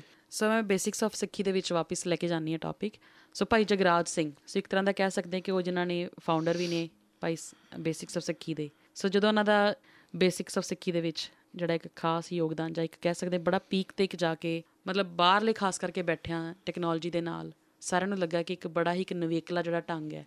ਉਹਨਾਂ ਨੇ ਇੱਕ ਦੁਨੀਆ 'ਚ ਲੈ ਕੇ ਆਏ ਉਹ। ਪ੍ਰਚਾਰ ਦਾ ਜਿਹੜਾ ਤਰੀਕਾ ਸੀ, ਉਹ ਚੇਂਜ ਹੋਇਆ। ਉਹਨਾਂ ਦੀਆਂ ਸ਼ਾਰਟ ਜਿਹੜੀਆਂ ਵੀਡੀਓ ਸੀ, ਕਿਉਂਕਿ ਹਰ ਕੋਈ ਆਪਣੀ ਲਾਈਫ 'ਚ ਜਿਵੇਂ ਅੱਜਕੱਲ ਬਿਜ਼ੀ ਹੋ ਜਾਂਦਾ ਹੈ, ਤੇ ਵੀਡੀਓਜ਼ ਨੇ ਕਾਫੀ ਜ਼ਿਆਦਾ ਉਹ ਪ੍ਰਚਾਰ ਨੂੰ, ਉਹ ਜਿਹੜੀ ਸੇਵਾ ਸੀ, ਉਹਨਾਂ ਨੇ ਕਾਫੀ ਕੀਤੀ। ਫਿਰ ਜਿਵੇਂ ਗੁਰੂ ਸਾਹਿਬ ਦਾ ਹੁਕਮ ਆਇਆ ਤੇ ਜਿਵੇਂ ਉਹ ਆਪਣੇ ਵਾਪਸ ਘਰ ਗੁਰੂ ਸਾਹਿਬ ਦੀ ਗੋਦ 'ਚ ਵਾਪਸ ਗਏ ਨੇ, ਤਾਂ ਸਾਨੂੰ ਖੁਦ ਨੂੰ ਬੜਾ ਸਿੱਖ ਸੰਗਤ ਨੂੰ ਇੱਕ ਉਹਨਾਂ ਦਾ ਘਾਟਾ ਜਿਹੜਾ ਮਹਿਸੂਸ ਹੋਇਆ। ਸੋ ਬੇਸਿਕਸ ਆਫ ਸਿੱਖੀ ਦੇ ਵਿੱਚ ਤੁਹਾਡਾ ਜਿਸ ਤਰ੍ਹਾਂ ਉਹਨਾਂ ਨਾਲ ਲਗਾਵ ਸੀ, ਪ੍ਰੇਮ ਸੀ, ਆਪਸ ਤੋਂ ਹੀ ਸਾਰੇ ਗੁਰਮਤ ਭੈਣ ਭਰਾ ਸਾਰੇ ਜੁੜੇ ਹੋਏ ਸੀ ਸੋ ਉੱਥੇ ਕਿਸ ਤਰ੍ਹਾਂ ਦਾ ਹੁਣ ਕਹਿ ਸਕਦੇ ਕਿ ਉਹਨਾਂ ਦੇ ਜਾਣ ਤੋਂ ਬਾਅਦ? ਵੈਸੇ ਗੁਰੂ ਸਾਹਿਬ ਦੀ ਕਿਰਪਾ ਹੀ ਆ। ਜੀ। ਤੇ ਉਹਨਾਂ ਦੀ ਸਿੰਘਣੀ ਤੇ ਬੱਚੇ ਚੜ੍ਹਦੀ ਕਲਾ 'ਚ ਨੇ। ਬਾਕੀ ਨਾਲ ਦੇ ਗੁਰਸਿੱਖ ਹਾਂ ਕਈ ਸਿੰਘਾਂ ਦੇ ਵਿੱਚ ਡੀਮੋਟੀਵੇਸ਼ਨ ਆ ਗਈ ਸੀਗੀ ਢਿੱਲ ਆ ਗਈ ਸੀਗੀ ਥੋੜੀ ਤੇ ਹੌਲੀ ਹੌਲੀ ਪਰ ਪਤਾ ਸੀਗਾ ਕਿ ਜਿਹੜਾ ਮਿਸ਼ਨ ਆ ਕਿ ਆਪਣੇ ਭਰਾ ਦੀ ਡ੍ਰੀਮ ਵੀ ਇਹੀ ਸੀਗੀ ਕਿ ਪੰਥ ਵਸੇ ਮੈਂ ਜੁੜਾਂ। ਉਹਨੇ ਹਮੇਸ਼ਾ ਹੀ ਕਹੀ ਜਾਣਾ ਪੰਥ ਵਸੇ ਮੈਂ ਜੁੜਾ ਤੇ ਜਿੰਨੇ ਵੀ ਨਾਲ ਸੇਵਾ ਵੀ ਕਰਦੇ ਸੀਗੇ, ਉਹ ਕਿਤੇ ਮੈਂ ਚਲੋ ਨਾਲ ਸਾਰਿਆਂ ਦੇ ਵਿੱਚ ਰਿਹਾ ਆ, ਗੱਲਬਾਤ ਕੀਤੀ ਆ, ਉਹ ਸਾਰੇ ਆਪਣੇ ਭੈਣ ਭਰਾ ਤੇ ਮੈਂ ਚਲੋ ਉਹਨਾਂ ਨੂੰ ਦੇਖ ਕੇ ਕਹਿ ਸਕਦਾ ਭਾਵੇਂ ਮੈਂ ਉਦਾਂ ਦਾ ਨਾ ਹੋਵਾਂ, ਪਰ ਉਹ ਡੈਫੀਨਿਟਲੀ ਇਦਾਂ ਦੇ ਸਾਰੀ ਟੀਮ ਵਾਲੇ ਇਦਾਂ ਦੇ ਨੇ ਕਿ ਉਹਨਾਂ ਨੂੰ ਕੋਈ ਫ਼ਰਕ ਨਹੀਂ ਪੈਸਿਆਂ ਦਾ ਜਾਂ ਦੂਸਰੀ ਚੀਜ਼ ਦਾ। ਉਹਨਾਂ ਨੂੰ ਇਹ ਕਿ ਆਪਾਂ ਹੋਰ ਕਿਉਂਕਿ ਵੱਡੀ ਵੱਡੀਆਂ ਕੰਪਨੀਆਂ ਦੇ ਵਿੱਚੋਂ ਛੱਡ ਕੇ ਉਹ ਆਏ ਨੇ ਨਾਲ ਕੰਮ ਕਰਨ ਵਾਸਤੇ। ਵੱਡੇ ਵੱਡੇ ਕੈਰੀਅਰ ਛੱਡ ਕੇ ਆਏ ਨੇ। ਤੇ ਪੈਸਿਆਂ ਦੀ ਕੋਈ ਘਾਟ ਨਹੀਂ ਸੀਗੀ, ਨਾ ਕਿਸੇ ਹੋਰ ਚੀਜ਼ ਦੀ ਘਾਟ ਸੀ। ਉਹਨਾਂ ਨੂੰ ਇਹ ਸੀ, ਪੰਥ ਵਾਸਤੇ ਸਾਨੂੰ ਕੋਈ ਚੀਜ਼ ਕਰਨੀ ਚਾਹੀਦੀ ਆਪਾਂ ਪੰਥ ਵਾਸਤੇ ਥੋੜਾ ਬਹੁਤਾ ਸੈਕਰੀਫਾਈਸ ਕਰਦੇ ਆਂ ਇੰਨਾ ਕੁ ਤਿਆਗ ਕਰਕੇ ਤੇ ਆਪਾਂ ਰਲ ਮਿਲ ਕੇ ਕੋਈ ਮਿਸ਼ਨ ਅੱਗੇ ਤੋਰੀਏ। ਜਗਰਾਜ ਸਿੰਘ ਦੇ ਜਾਣ ਤੋਂ ਬਾਅਦ ਵੀ ਉਹਨਾਂ ਦੇ ਵਿੱਚ ਇਹੀ ਦਰਦ ਹੈ। ਤੇ ਉੱਪਰ ਉੱਚ ਨੀਚ ਹੁੰਦੀ ਰਹਿੰਦੀ ਆ ਤੇ ਹੁਣ ਰਿਕਵਰੀ ਹੋ ਰਹੀ ਹੈ ਮਾਰ ਦੀ ਕਿਰਪਾ ਨਾਲ ਆਉਣ ਵਾਲੇ ਸਮੇਂ ਦੇ ਵਿੱਚ ਆਪਾਂ ਵੱਧ ਤੋਂ ਵੱਧ ਸੰਗਤ ਦੇ ਪ੍ਰੇਮ ਅਸੀਸ ਦੇ ਨਾਲ ਆਪਾਂ ਹੋਰ ਵੀ ਪ੍ਰੋਜੈਕਟ ਗੁਰੂ ਮਹਾਰਾਜ ਦੇ ਜੋੜੇ ਝਾੜੀ ਚੜ ਸਕੇਗੀ ਸਕਾਂਗੇ। ਸੋ ਬਹੁਤ ਵਧੀਆ ਜੀ। ਸੋ ਇਸ ਵਕਤ ਕਿਹੜੇ ਕਿਹੜੇ ਜਿਹੜੇ ਪ੍ਰੋਜੈਕਟਸ ਨੇ ਬੇਸਿਕਸ ਆਫ ਸਿੱਖੀ ਤੇ ਜਿਹੜੇ ਚੱਲ ਰਹੇ ਨੇ ਇਸ ਵਕਤ? ਮੇਨ ਵੈਸੀ ਚੈਰਿਟੀ ਦਾ ਨਾਮ ਹੈ ਐਵਰੀਥਿੰਗਸ 13 ਓਕੇ ਗੱਲ ਸ਼ੁਰੂ ਇਥੋਂ ਹੋਈ ਸੀ ਕਿ ਮੈਂ ਨਾ ਹੀ ਪ੍ਰਭ ਸਭ ਕੁਝ ਤੇਰਾ ਕਿ ਸਾਰਾ ਤੇਰਾ ਤੇਰਾ, ਜਿੱਦਾਂ ਗੁਰੂ ਨਾਨਕ ਦੇਵ ਜੀ ਮਹਾਰਾਜ ਦੀ 13 13 ਦੀ ਸਾਖੀ ਆਉਂਦੀ ਆ। ਇਹੀ ਸੀ ਕਿ ਸਾਡਾ ਤਾਂ ਕੁਝ ਨਾ ਸਾਡੇ ਪ੍ਰਾਣ ਨੇ, ਨਾ ਸਵਾਸ ਨੇ, ਨਾ ਸਰੀਰ ਆ, ਨਾ ਪੈਸਾ ਆ, ਨਾ ਕੁਝ ਵੀ, ਨਾ ਤਾਕਤ ਆ, ਸਾਰਾ ਤੇਰਾ ਹੀ ਆ। ਉਤੋਂ ਗੱਲ ਕੀ ਚੇੜੀ ਦੇ ਨਾਂ ਹੀ ਤੇਰਾ, ਸਭ ਕੁਝ ਤੇਰਾ ਰੱਖਦੀ ਐ ਐਵਰੀਥਿੰਗਸ 13 ਤੇ ਫਿਰ ਬੇਸਿਕਸ ਆਫ ਸਿੱਖੀ, ਉਦੋਂ ਕੀ ਹੋਇਆ ਸੀਗਾ, ਇੱਕ ਵੀਡੀਓ ਹੁੰਦੀ ਸੀਗੀ, ਅਮ, ਕਿਸੇ ਨੇ ਸਿੱਖੀ, ਕੋਈ ਸਿੱਖੀ ਨੂੰ ਨਿੰਦਰਿਆ ਸੀਗਾ। ਉਸ ਵੀਡੀਓ ਦਾ ਨਾਮ ਸੀ ਬੇਸਿਕਸ ਆਫ ਸਿੱਖੀ। ਤੇ ਗੂਗਲ ਤੇ YouTube ਦਾ ਜਿੱਦਾਂ ਐਲਗੋਰਿਦਮ ਆ, ਜਿਹੜੀ ਚੀਜ਼ ਜ਼ਿਆਦਾ ਪਪੂਲਰ ਹੋ ਜਾਵੇ, ਉਹ ਉੱਪਰ ਆਉਂਦੀ ਹੈ, ਕਿਉਂ ਕੋਈ ਮਤਲਬ 7 ਸਾਲ ਪੁਰਾਣੀ ਗੱਲ ਹੈ ਕੋਈ ਵੀ ਬੇਸਿਕਸ ਸਿੱਖੀ ਜਾਂ ਸਿੱਖੀ ਬਾਰੇ ਕੋਈ ਚੀਜ਼, ਉਹ ਕਈ ਵਾਰੀ ਵੀਡੀਓ ਵਾਰ-ਵਾਰ ਕਈ ਵਾਰੀ ਸਾਹਮਣੇ ਆਉਣ ਲੱਗ ਪੈਂਦੀ ਸੀ। ਤੇ ਅਸੀਂ ਸੋਚਿਆ ਕਿ ਆਪਾਂ ਬੇਸਿਕਸ ਆਫ ਸਿੱਖੀ, ਨਾਲ ਕਿਸੇ ਨੇ ਵੀ ਕੁਕ ਬੇਸਿਕਸ ਆਫ ਕੁਕਿੰਗ ਸਿੱਖਣਾ basics of driving basics of you know archery ਕੋਈ ਵੀ ਚੀਜ਼ ਹੈ ਕਿਸੇ ਨੇ ਸਿੰਪਲ ਸਿੱਖਣੀ ਆ, ਨਵੇਂ ਆਉਣ ਵਾਸਤੇ, ਸਾਡਾ ਡੈਮੋਗ੍ਰਾਫਿਕ ਵੱਖਰਾ ਸੀਗਾ। ਮੈਂ ਕਿਹਾ, ਅਸੀਂ ਜਗਰਾਜ ਸਿੰਘ ਦਾ ਵੀ ਇਹ ਵਿਚਾਰ ਸੀ ਕਿ ਆਪਾਂ ਨਾ ਵਿਦਵਾਨ ਆ, ਨਾ ਅਸੀਂ ਕੋਈ ਪੜ੍ਹੇ ਲਿਖੇ ਆ, ਨਾ ਸਾਨੂੰ ਕੁਝ ਆਉਂਦਾ, ਨਾ ਆਪਾਂ ਅਖਬਾਰੇ ਆ ਕਿ ਸਾਨੂੰ ਕੁਝ ਹੋ ਰਿਹਾ। ਅਸੀਂ ਇਹੀ ਆ ਕਿ ਜਿੰਨੀ ਕਾ ਸੇ ਉਸਤਾਦਾਂ ਕੋਲੋਂ ਜਾਂ ਹੋਰਾਂ ਕੋਲੋਂ ਸਿੱਖੀ, ਆਪਾਂ ਜਿਨ੍ਹਾਂ ਨੂੰ ਚਲੋ ਥੋੜਾ ਬਹੁਤਾ ਨਹੀਂ ਪਤਾ, ਉਹਨਾਂ ਨੂੰ ਆਪਾਂ ਸਿਖਾ ਸਕੀਏ, ਸੇਵਾ ਕਰ ਸਕੀਏ ਥੋੜੀ ਬਹੁਤੀ। ਤੇ ਤਾਂ ਕਰਕੇ ਚੈਨਲ ਦਾ ਨਾਮ ਸੀ ਕਿ ਬੇਸਿਕ ਸਿੱਖੀ। ਉਸ ਤੋਂ ਬਾਅਦ ਫਿਰ ਜਦੋਂ YouTube ਚੈਨਲ ਪਪੂਲਰ ਬਹੁਤ ਹੋਇਆ, ਸਾਰੇ ਚੈਰਿਟੀ ਨੂੰ ਤੇ ਹੋਰ ਸੇਵਾਦਾਰਾਂ ਨੂੰ ਬੇਸਿਕਸ ਆਫ ਸਿੱਖੀ ਦੇ ਨਾਮ ਨਾਲ ਜਾਣਨ ਲੱਗੇ। ਉਸ ਤੋਂ ਬਾਅਦ ਇਹ ਨੇਮ ਜ਼ਿਆਦਾ ਪਪੂਲਰ ਹੋਇਆ। ਬੇਸਿਕਸ ਆਫ ਸਿੱਖੀ ਦਾ YouTube ਚੈਨਲ ਦਾ ਨਾਮ ਆ।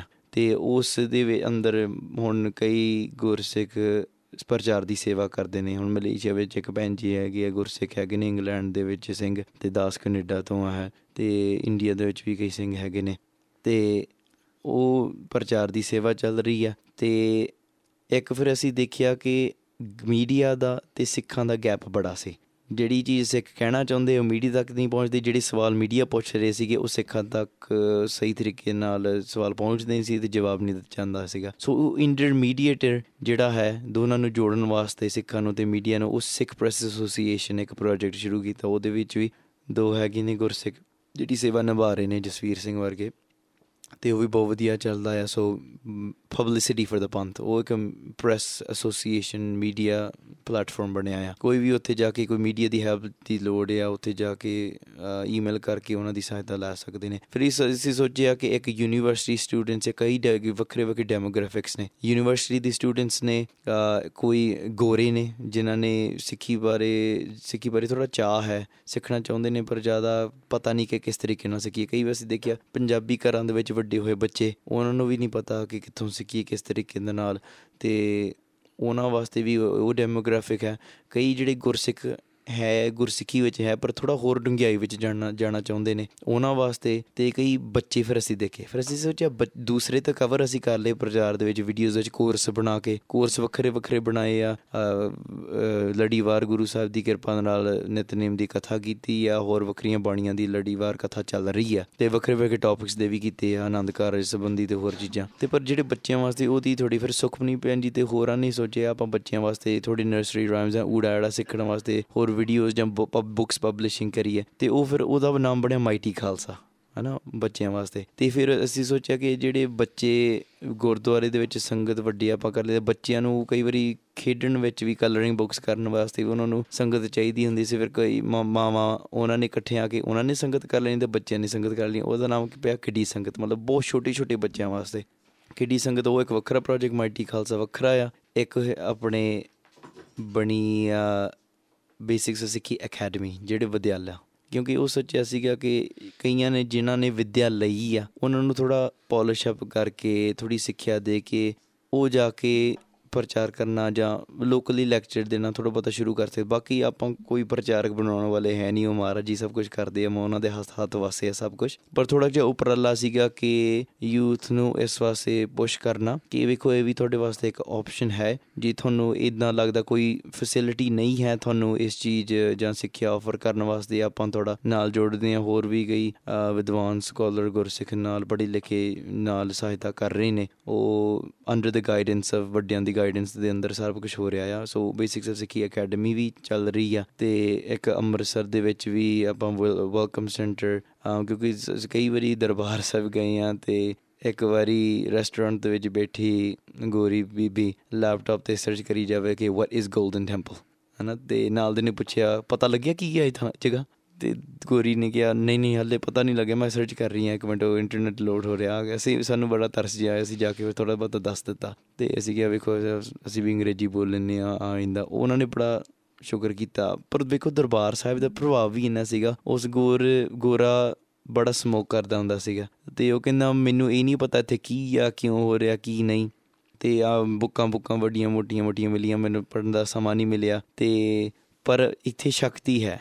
ਕੁਛ ਚੀਜ਼ ਹੈ ਤੇ ਆ ਜਿਹੜਾ ਗਾ ਰਹੇ ਆ, ਇਹਦੇ ਵਿੱਚ ਮੈਨੂੰ ਬੜਾ ਆਨੰਦ ਆ ਰਿਹਾ। ਤੇ ਇੱਥੇ ਮੈਂ ਨੋ ਸਮੋਕਿੰਗ ਦਾ ਸਾਈਨ ਦੇਖਿਆ ਆ ਤਾਂ ਕਰਕੇ ਮੈਂ- ਇੱਥੇ ਇਹਦਾ ਮਤਲਬ ਇੱਥੇ ਸਮੋਕਿੰਗ ਨਹੀਂ ਹੈ ਅਲਾਉਡ ਇਹਦਾ ਮਤਲਬ ਮੈਂ ਅੱਜ ਤੋਂ ਬਾਅਦ ਸਮੋਕਿੰਗ ਛੱਡ ਦਿੱਤੀ। ਮਤਲਬ ਉਹ ਕਹਿੰਦੇ ਸੀ ਮੇਰੀ 10 ਸਾਲ ਦੀ ਬੜੀ ਵੱਡੀ ਪ੍ਰੋਬਲਮ ਸੀ ਤੇ ਅੱਜ ਆ ਕੇ ਬਸ ਮਹਿਸੂਸ ਕਰਕੇ ਅਸੀਂ ਸੋਚਿਆ ਇੱਕ ਤਾਂ ਉਹ ਚੀਜ਼ ਹੈ ਪਰ ਜੀ ਦੱਸਿਆ ਵੀ ਜਾਵੇ ਦਰਬਾਰ ਸਾਹਿਬ ਕੀ ਆ ਪ੍ਰਚਾਰ ਦੱਸਿਆ ਜਾ ਉੱਥੇ ਫੈਸਿਲਿਟੀਆਂ ਕੋਈ ਆਵੇ, ਉੱਥੇ 4 4 ਦਿਨਾਂ ਦਾ ਕੋਰਸ ਰਨ ਹੋਵੇ, ਇੱਕ ਦਿਨ ਦਾ ਕੋਰਸ ਰਨ ਹੋਵੇ ਤੇ ਥੋੜਾ ਟੂਰ ਗਾਈਡਿੰਗ ਵੀ ਹੈ, ਪਰ ਸਟਰੀਟ ਪ੍ਰਚਾਰ ਇੱਕ ਕਾਫੀ ਵੱਡਾ ਪ੍ਰੋਜੈਕਟ ਹੈ ਸਾਡਾ ਜਿਹੜਾ ਸਟਰੀਟ ਦੇ ਵਿੱਚ ਪ੍ਰਚਾਰ ਬਿਲਡਿੰਗਾਂ ਚੋਂ ਕੱਢ ਕੇ ਸਟਰੀਟ ਦੇ ਵਿੱਚ ਲੈ ਕੇ ਜਾਣੇ, ਮਤਲਬ ਹਰੇਕ ਥਾਂ ਥਾਂ ਤੇ ਵਿਚਾਰ ਸ਼ੁਰੂ ਕਰਨੀ ਗੁਰੂ ਦੀ, ਕਰਤਾਰ ਦੀ। ਤੇ ਸੜਕਾਂ ਦੇ ਉੱਪਰ ਲਿਆ ਕੇ ਗੋਰਿਆਂ ਦੇ ਨਾਲ, ਕਿਉਂਕਿ ਗੋਰੇ ਕਾਲੇ ਚੀਨੇ ਮੁਸਲਮਾਨ ਸਭ ਕਰਦੇ ਨੇ, ਹਨਾ? ਤੇ ਅਸੀਂ ਸੋਚਿਆ, ਚਲੋ ਉਹਨਾਂ ਨੇ ਵੀ ਵਿਚਾਰ ਕਰਨੀ, ਆਪਾਂ ਵੀ ਆਪਾਂ ਗੁਰੂ ਦੀ ਗੱਲ ਕਰ ਲਈਏ। ਤੇ ਕਈਆਂ ਨੂੰ ਬੜੇ ਬੜੇ ਪ੍ਰੇਮ ਦੇ ਨਾਲ ਜੁੜਦੇ ਆ, ਤੇ ਕਈ ਉਸ ਵਾਤਾਲਾ ਵਿੱਚੋਂ ਸਿੱਖਿਆ ਬੋਲ ਲੈਂਦੇ ਨੇ। ਤਾਂ ਕਰਕੇ ਮਕਸਦ ਇਹੀ ਆ ਕਿ ਆਪਾਂ ਗੁਰੂ ਨਾਨਕ ਦੇਵ ਜੀ ਦਾ ਮੈਸੇਜ ਆਲੇ ਦੁਆਲੇ ਦੂਸਰਿਆਂ ਨੂੰ ਦਸੀਏ। ਜੀ ਤੁਹਾਡੇ ਮਨਾਂ ਦੇ ਵਿੱਚ ਮੈਂ ਸਾਰੀ ਸੰਗਤ ਨੂੰ ਬੇਨਤੀ, ਚਲੋ ਨਾਲ ਹੀ ਕਰ ਦਿੰਦਾ ਕਿ ਤੁਹਾਡੇ ਮਨ ਦੇ ਵਿੱਚ ਕੋਈ ਆਈਡੀਆ ਆ ਸਾਨੂੰ, ਸੰਗਤ ਨੂੰ ਇਸ ਚੀਜ਼ ਦੀ ਲੋੜ ਹੈ ਜਾਂ ਤੁਹਾਡੇ ਲੋਕੈਲਿਟੀ ਦੇ ਵਿੱਚ ਤੁਹਾਨੂੰ ਲੱਗੇ ਕਿ ਸਾਨੂੰ ਇਸ ਚੀਜ਼ ਦੀ ਲੋੜ ਆ। ਆਪਾਂ ਸਾਰੇ ਰਲ ਮਿਲ ਕੇ ਦੇਖਦੇ ਹਾਂ ਕਿਦਾਂ ਇੱਕ ਦੂਸਰੇ ਦੀ ਸਪੋਰਟ ਕਰਕੇ ਕ- ਕਰ ਸਕਾਂਗੇ। ਜੇ ਸਾਨੂੰ ਲੱਗੇ ਕੋਈ ਨਵੇਂ ਪ੍ਰੋਜੈਕਟ ਦੀ ਲੋੜ ਹੈ ਆਪਾਂ ਨਵਾਂ ਪ੍ਰੋਜੈਕਟ ਕਰ ਲੈਣੇ ਜੇ ਆ- ਆਪਾਂ ਸੋਚੀਏ ਇੱਕ ਪ੍ਰੋਜੈਕਟ ਸਹੀ ਤਰੀਕੇ ਨਾਲ ਨਹੀਂ ਚੱਲਦਾ, ਉਹਨੂੰ ਥੋੜਾ ਚੇਂਜ ਕਰਨ ਦੀ ਕੋਸ਼ਿਸ਼ ਕਰੀਏ। ਮਤਲਬ ਕੋਈ ਫਿਕਸਡ ਨਹੀਂ ਹੈ। ਟਾਈਮ ਚੱਲਦਾ, ਇਹ ਮਾਇਆ ਦੀ ਖੇਡ ਹੈ, ਇਹਨੇ ਬਦਲਦੇ ਰਹਿਣਾ, ਹਨਾ? ਤੇ ਤਾਂ ਕਰਕੇ ਆਪਾਂ ਇਹ, ਇਸੇ ਚੀਜ਼ ਨਾਲ ਥੋੜਾ ਅਡੈਪਟ ਕਰਦੇ ਕਰਦੇ ਪਰ ਪ੍ਰਿੰਸੀਪਲ ਨਹੀਂ ਗਵਾਉਣੇ। ਗੁਰੂ ਮਹਾਰਾਜ ਦੀ ਸਿੱਖਿਆ ਨਹੀਂ ਗਵਾਉਣੀ, ਮਰਿਆਦਾ ਨਹੀਂ ਗਵਾਉਣੀ, ਗੁਰੂ ਸਾਹਿਬ ਵਾਸਤੇ ਪ੍ਰੇਮ ਨਹੀਂ ਗਵਾਉਣਾ। ਇਹ ਸਭ ਤੋਂ ਵੱਡੀ ਗੱਲ ਹੈ। ਸੋ ਬਹੁਤ ਸਾਰੀ ਜਿਹੜੀ ਕਹਿ ਸਕਦੇ ਹਾਂ ਵੱਡਮੁੱਲੀ ਜਾਣਕਾਰੀ ਜਿਹੜੀ ਤੁਸੀਂ ਸ਼ੇਅਰ ਕੀਤੀ ਸਾਡੇ ਸਰੋਤਿਆਂ ਦੇ ਨਾਲ ਤੇ ਨਾਲ ਹੀ ਅਮ, ਨਾਲ ਹੀ ਦੋਸਤੋ ਤੁਹਾਨੂੰ ਦੱਸ ਦਈਏ ਕਿ ਜਿਹੜੀ ਤੁਸੀਂ ਇਨਫੋਰਮੇਸ਼ਨ ਐਵਰੀਥਿੰਗਸ ਥੇਰਾ ਬਾਰੇ ਸੁਣ ਰਹੇ ਸੀ ਜੇ ਤੁਸੀਂ ਜ਼ਿਆਦਾ ਜਾਣਕਾਰੀ ਇਹਦੇ ਬਾਰੇ ਚਾਹੁੰਦੇ ਹੋ ਤੁਸੀਂ ਇਹਨਾਂ ਦੀ ਵੈਬਸਾਈਟ everythingstera.org ਤੇ ਅ, ਜਾ ਸਕਦੇ ਹੋ। ਸੋ ਇਹ ਜਿਹੜੇ ਸਾਰੇ ਪ੍ਰੋਜੈਕਟਸ ਇਹਨਾਂ ਨੇ ਦੱਸੇ ਨੇ ਉਹਨਾਂ ਬਾਰੇ ਜਿਹੜੀ ਇਨਫੋਰਮੇਸ਼ਨ ਹੈ ਤੁਹਾਨੂੰ ਇਸ ਵੈਬਸਾਈਟ ਤੇ ਮਿਲ ਜਾਏਗੀ ਜੀ। ਸੋ ਸਮਾਂ ਜਿਹੜਾ ਜੀ ਆਪਣੀ ਰਫਤਾਰ ਦੇ ਨਾਲ ਬੀਤ ਰਿਹਾ ਹੈ। ਸੋ ਦਿਲ ਤੇ ਬਹੁਤ ਕਰ ਰਿਹਾ ਕਿ ਭਾਈ ਸਾਹਿਬ ਨਾਲ ਹੋਰ ਗੱਲਾਂ ਜਿਹੜੀਆਂ ਕਰੀਏ। ਇੱਕ ਇੱਕ ਟੌਪਿਕ ਆਈ ਥਿੰਕ ਉਹ ਤੇ ਬਹੁਤ ਸਮਾਂ ਲਏਗਾ। ਪਰ ਅਸੀਂ ਇਹਨੂੰ ਹੀ ਥੋੜਾ ਸਮੇਟਣ ਦੀ ਕੋਸ਼ਿਸ਼ ਕਰਦੇ ਹਾਂ। ਸੋ ਮੈਂ ਅਮ, ਜਾਣ ਤੋਂ ਪਹਿਲਾਂ ਇੱਕ ਜਿਹੜਾ ਸਵਾਲ ਪੁੱਛਣਾ ਚਾਹਾਂਗੀ। ਸੋ ਐਜ਼ ਅ ਯੂਥ ਜਿਹੜਾ ਹੈ ਅੱਜ ਜਿਹੜਾ ਸਾਡਾ ਜਿਹੜਾ ਫਿਊਚਰ ਹੈ ਅਸੀਂ ਕਹਿ ਸਕਦੇ ਹਾਂ ਸਾਡੇ ਬੱਚੇ ਜਾਂ ਜਿਹੜਾ ਯੂਥ ਯੰਗ ਜਿਹੜਾ ਹੈਗਾ ਹੈ, ਸੋ ਉਹ ਅੱਜ ਕੱਲ ਕਾਫੀ ਜਿਸ ਤਰ੍ਹਾਂ ਆਪਾਂ ਕਹਿ ਸਕਦੇ ਹਾਂ ਕਿ ਹੁਣ ਤੁਸੀਂ ਵੀ ਇੰਨੀ ਕੰਟਰੀਜ਼ ਟਰੈਵਲ ਕਰਦੇ ਹੋ ਤੁਸੀਂ ਇੰਨੇ ਪ੍ਰਚਾਰਕਾਂ ਨਾਲ ਵੀ ਤੁਸੀਂ ਮਿਲਦੇ ਹੋ, ਬਹੁਤ ਸਾਰੇ ਗੁਰਮੁਖ ਜਿਹੜੇ ਨੇ, ਉਹ ਸੇਵਾ ਕਰ ਰਹੇ ਨੇ।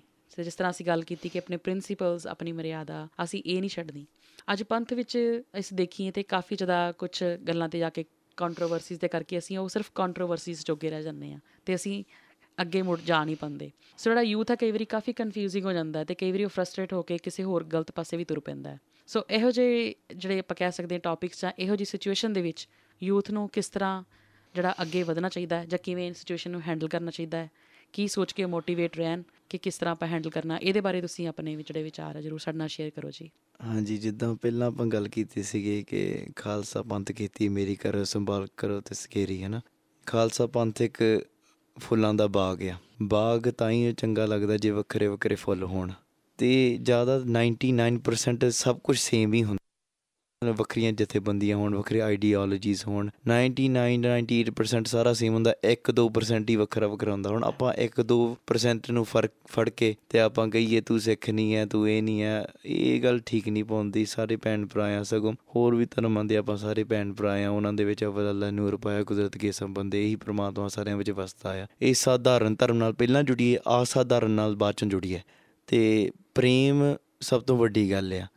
ਤੇ ਜਿਹੜੇ ਯੂਥ ਆ, ਹਾਂਜੀ ਡੈਫੀਨਿਟਲੀ ਤੁਹਾਡੀ ਗੱਲ ਸਹੀ ਆ ਕਿ ਕਈ ਵਾਰੀ ਇਸ ਚੀਜ਼ ਨੂੰ ਦੇਖ ਕੇ ਕਨਫਿਊਜ਼ ਹੋ ਜਾਂਦੇ ਨੇ ਕਿਉਂਕਿ ਉਹਨਾਂ ਨੇ ਆਪਣੇ ਮਾਤਾ-ਪਿਤਾ ਵੱਲ ਦੇਖਣਾ ਤੇ ਅਨਫੋਰਚੂਨੇਟ ਗੱਲ ਇਹ ਆ ਕਿ ਮਾਤਾ-ਪਿਤਾ ਵੀ ਕਈ ਵਾਰੀ ਕਨਫਿਊਜ਼ਡ ਹੁੰਦੇ ਨੇ ਤੇ ਉਹਨਾਂ ਨੇ ਮਾਤਾ-ਪਿਤਾ ਨੂੰ ਸਵਾਲ ਪੁੱਛਣੇ, ਮਾਤਾ-ਪਿਤਾ ਕੋਲ ਆਨਸਰ ਨਹੀਂ ਹੋਣੇ ਤੇ ਬੱਚਿਆਂ ਨੇ ਕਹਿਣਾ ਜੇ ਇਹਨਾਂ ਕੋਲ ਆਨਸਰ ਨਹੀਂ ਹੈ ਫਿਰ ਅਸੀਂ ਕਾਹਤੋਂ ਕਰੀ ਜਾਂਦੇ ਆ?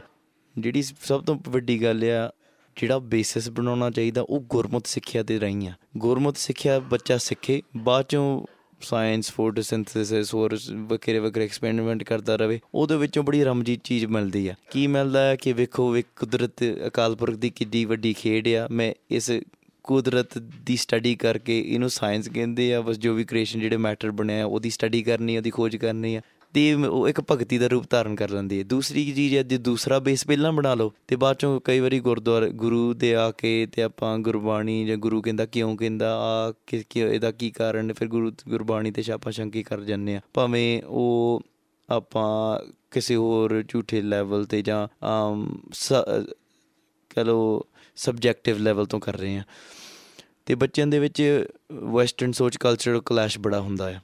ਖਾਸ ਕਰਕੇ ਜਿੱਦਾਂ ਆਸਟ੍ਰੇਲੀਆ ਦੇ ਵਿੱਚ ਇੱਥੇ ਮੈਂ ਦੇਖ ਰਿਹਾ ਫਰਸਟ ਜਾਂ ਸੈਕੰਡ ਜਨਰੇਸ਼ਨ ਜ਼ਿਆਦਾਤਰ ਹੈ। ਇੰਗਲੈਂਡ ਵਿੱਚ ਥੋੜਾ ਵੱਖਰਾ, ਕੈਨੇਡਾ 'ਚ ਵੱਖਰਾ, ਮਲੇਸ਼ੀਆ 'ਚ ਵੱਖਰਾ ਆ। ਤੇ ਇੱਥੇ ਉਹ ਪੰਜਾਬੀ ਕਲਚਰ ਜਿੱਥੇ ਮਾਤਾ ਪਿਤਾ ਜਿੱਧਰ ਜੰਮੇ ਬੱਲੇ ਨੇ ਜਾਂ ਇਤੋਂ ਕਈ ਸਟੂਡੈਂਟ ਇੱਥੇ ਆਉਂਦੇ ਨੇ, ਉਸ ਮਾਹੌਲ ਦੇ ਵਿੱਚ ਜਿਹੜੇ ਪਲੇ ਨੇ, ਉਸ ਮਾਹੌਲ, ਇੱਥੇ ਦੇ ਮਾਹੌਲ ਨਾਲ ਕਈ ਵਾਰੀ ਇਥੋਂ ਜਿਹੜੇ ਬੱਚੇ ਜੰਮਦੇ ਨੇ, ਉਹ ਕਲੈਸ਼ ਹੁੰਦਾ ਕਾਫੀ। ਤੇ ਉਹ ਚੀਜ਼ ਨੂੰ ਵੀ ਥੋੜਾ ਥੋੜਾ ਸਮਝਣਾ ਤੇ ਉਸ ਚੀਜ਼ ਨਾਲ ਪ੍ਰੋਬਲਮ ਹਾਂ ਪ੍ਰੈਸ਼ਰਸ ਹੁੰਦੇ ਨੇ ਇੰਸਟਾਗ੍ਰam ਫੇਸਬੁੱਕ ਇਸ ਚੀਜ਼ਾਂ ਦੀਆਂ। ਤੇ ਕਈ ਵਾਰੀ ਆਪਾਂ ਸੋਚਦੇ ਆ ਕਿ ਜਿਹੜੀ ਸਿੱਖੀ ਆ, ਕੱਟੜਤਾਈ ਆ, ਇਹ ਆ। ਪਰ ਅਸਲ ਦੇ ਵਿੱਚ ਜਿਹੜੇ ਪ੍ਰੇਮ ਦੀ ਕੋਈ ਹੱਦ ਨਹੀਂ ਹੁੰਦੀ।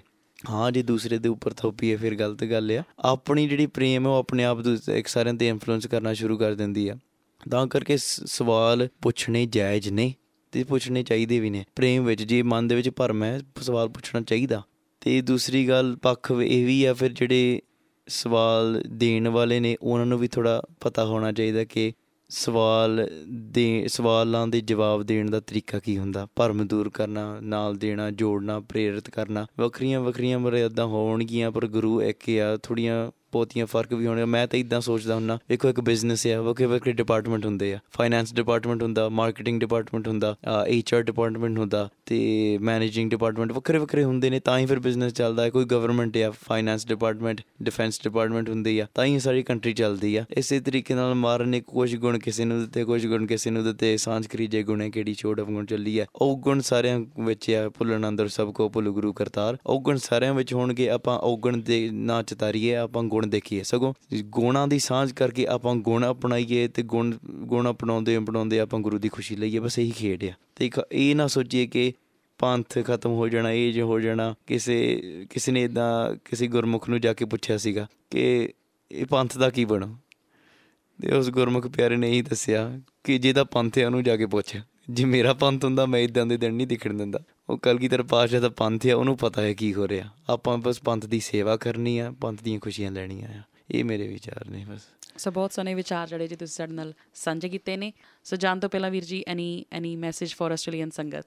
ਮਸਈਆ ਇਤਿਹਾਸ ਨੂੰ ਨਾ ਛੱਡੋ ਗੁਰਬਾਣੀ ਨੂੰ ਨਾ ਛੱਡੋ। ਦੁਨੀਆ ਨੇ ਬਦਲਦੇ ਰਹਿਣਾ ਪਰ ਗੁਰੂ ਅਟਾਲਿਆ ਨਾਮ ਅਟਾਲਿਆ ਸੰਸਾਰ ਖਤਮ ਹੋ ਜਾਵੇ ਫਿਰ ਵੀ ਗੁਰੂ ਤੇ ਗੁਰੂ ਦੇ ਪਿਆਰੇ ਹਮੇਸ਼ਾ ਰਹਿਣੇ ਵਾਸਤੇ ਰਹਿਣਗੇ। ਤਾਂ ਕਰਕੇ ਸਭ ਤੋਂ ਵੱਡੀ ਗੱਲ ਆ ਇੱਕ ਦੂਸਰੇ ਨੂੰ ਨਾਲ ਗੁਰਸਿੱਖਾਂ ਦਾ ਪ੍ਰੇਮ ਕਰੋ, ਹੱਥੀਂ ਸੇਵਾ ਕਰਨੀ ਹੈ ਤੇ ਨਾਮ ਦੇ ਨਾਲ ਪਿਆਰ ਪਾਉਣਾ ਸਭ ਤੋਂ ਵੱਡੀ ਗੱਲ ਇਹੀ ਹੁੰਦੀ ਹੈ ਬਾਕੀ ਅਸੀਸ ਮੈਨੂੰ ਬਖਸ਼ਣੀ, ਮੈਂ ਆਪ ਜੀ ਦਾ ਬਲੈਤੀ ਜਿਹਾ ਬੱਚਾ ਹੀ ਆ ਤੇ ਆਪ ਜੀ ਦੇ ਅਸੀਸਾਂ ਦੇ ਨਾਲ ਹੀ ਆਪਾਂ ਸੇਵਾ ਕਰ ਸਕਾਂਗੇ। ਤੇ ਇੰਨੀਆਂ ਵਿਚਾਰਾਂ ਕਰਦੇ ਆ ਜੇ ਮੈਂ ਕੁਝ ਗਲਤ ਕਹਿ ਗਿਆ ਹੋਵਾਂ, ਆਪ ਜੀ ਬਖਸ਼ਣ ਹੋਗੋ ਯੋਗ ਹੋ, ਬਖਸ਼ ਲੈਣਾ ਜੀ। ਸੋ ਫਤਿਹ ਕਹਿਣ ਤੋਂ ਪਹਿਲਾਂ ਮੈਂ ਇੱਕ ਜਿਹੜਾ ਅਖੀਰਲਾ ਇੱਕ ਹੋਰ ਚੀਜ਼ ਤੁਹਾਡੇ ਨਾਲ ਜ਼ਰੂਰ ਪੁੱਛਣਾ ਚਾਹਾਂਗੀ। ਮੈਂ ਤੁਹਾਡਾ ਪੇਜ ਜਿਹੜਾ ਸੀ ਫੇਸਬੁੱਕ ਪੇਜ ਦੇਖ ਰਹੀ ਸੀ ਤੇ ਉਹ 'ਚ ਮੈਂ ਇੱਕ ਦੇਖਿਆ ਕਿ ਤੁਹਾਡੇ 'ਚ ਇੱਕ ਹੋਰ ਜਿਹੜਾ ਸਕਿੱਲ ਹੈ ਜਿਹਦੇ ਬਾਰੇ ਅਸੀਂ ਗੱਲ ਨਹੀਂ ਕੀਤੀ ਕਿ ਤੁਸੀਂ ਸ਼ਾਇਦ ਮੈਨੂੰ ਲੱਗਦਾ ਕਿ ਥੋੜੀ ਜਿਹੀਆਂ ਪੰਜਾਬੀ ਪੋਇਟਰੀ ਜਾਂ ਕੁਝ ਲਿਖ ਲੈਂਦੇ ਹੋ ਜਿਸ ਤਰ੍ਹਾਂ ਕੁਝ ਤੇ ਸਾਨੂੰ ਜਾਣ ਤੋਂ ਪਹਿਲਾਂ ਇੱਕ ਜ਼ਰੂਰ ਸੁਣਾਓ ਫਿਰ ਅਸੀਂ ਤੁਹਾਨੂੰ ਜਾਣ ਦੇਵਾਂਗੇ ਜੀ। ਅੱਛਾ ਜੀ। ਤੁਸੀਂ ਸਾਨੂੰ ਜ਼ਰੂਰ ਕੋਈ ਨਾ ਕੋਈ ਆਪਣੀ ਪੋਇਟਰੀ ਜਾਂ ਕੋਈ ਕਵਿਤਾ ਭਾਵੇਂ ਇੰਗਲਿਸ਼ ਦੇ ਵਿੱਚ ਪੰਜਾਬੀ ਚ ਸੁਣਾਓ ਤੇ ਜ਼ਿਆਦਾ ਵਧੀਆ ਲੱਗੇਗਾ ਸਾਨੂੰ। ਅੱਛਾ ਉਹ ਜਿਹੜੀ ਪੇਜ ਤੇ ਮੈਂ ਇੱਕ ਥੋੜੀ ਬਹੁਤੀ ਲਿਖੀ ਸੀਗੀ ਉਹੀ ਸੁਣਾ ਦਿੰਨਾ ਉਦਾਂ ਹੀ ਜੀ ਅਸੀਂ ਅਹ, ਬੈਠੇ ਸੀਗੇ ਹਾਂਜੀ। ਤੇ ਫੁੱਲਾਂ ਦੇ ਬਾਗ ਦੇ ਵਿੱਚ ਤਾਂ ਕਰਕੇ ਉਹ ਉਹ ਯਾਦ ਆ ਜਾਂਦੀਆਂ ਚੀਜ਼ਾਂ ਸਭ ਖੂਬੀਆਂ में तुम बसते हो तुम्हारे दीवानगी में हम हंसते हो तुम ही मंजिल और तुम ही रस्ते हो तुम ही पवरा और तुम ही मेरे गुलदस्ते हो ਭਾਵ ਕਿ ਸਾਰੇ ਭਰਪੂਰ ਤੂੰ ਹੀ ਪ੍ਰਮਾਤਮਾ ਵਸਦਾ ਜੋੜਨ ਵਾਲਾ ਵੀ ਤੂੰ ਹੀ ਆ ਤੋੜਨ ਵਾਲਾ ਵੀ ਤੂੰ ਹੀ ਆ ਮੰਜ਼ਿਲ ਵੀ ਤੂੰ ਹੀ ਆ ਰਸਤਾ ਵੀ ਤੂੰ ਹੀ ਆ ਸੋ ਬਹੁਤ ਬਹੁਤ ਧੰਨਵਾਦ ਵੀਰ ਜੀ। ਸੋ ਸਾਡੀ ਟੀਮ ਵੱਲੋਂ ਤੁਹਾਨੂੰ ਸ਼ੁਭ ਇਸ਼ਾਵਾਂ ਨੇ ਕਿ ਜਿਹੜੀ ਅੱਗੇ ਤੋਂ ਜਿਹੜਾ ਜਿਹੜੀ ਸੇਵਾਵਾਂ ਨੇ ਉਹ ਗੁਰੂ ਮਹਾਰਾਜ ਦੀ ਕਿਰਪਾ ਦੇ ਨਾਲ ਇਸ ਤਰ੍ਹਾਂ ਹੀ ਚੱਲਦੀਆਂ ਰਹਿਣ। ਪੰਥ ਦੇ ਨਾਲ ਜਿਹੜਾ ਤੁਸੀਂ ਚੜ੍ਹਦੀ ਕਲਾ ਦੇ ਵਿੱਚ ਤੁਸੀਂ ਹਮੇਸ਼ਾ ਰਹੋ ਜੀ ਤੇ ਸੰਸਾਰ ਭਰ ਦੇ ਵਿੱਚ ਜਿਹੜੀ ਆਪਣੀ ਸੇਵਾ ਜਿਹੜੀ ਇਸ ਤਰ੍ਹਾਂ ਨਿਭਾਉਂਦੇ ਰਹੋ ਤੇ ਹੋਰਾਂ ਨੂੰ ਵੀ ਨਾਲ ਪ੍ਰੇਰਦੇ ਰਹੋ। ਸੋ ਬਹੁਤ ਬਹੁਤ ਧੰਨਵਾਦ। ਵਾਹਿਗੁਰੂ ਜੀ ਕਾ ਖਾਲਸਾ। ਵਾਹਿਗੁਰੂ ਜੀ ਕੀ ਫਤਿਹ।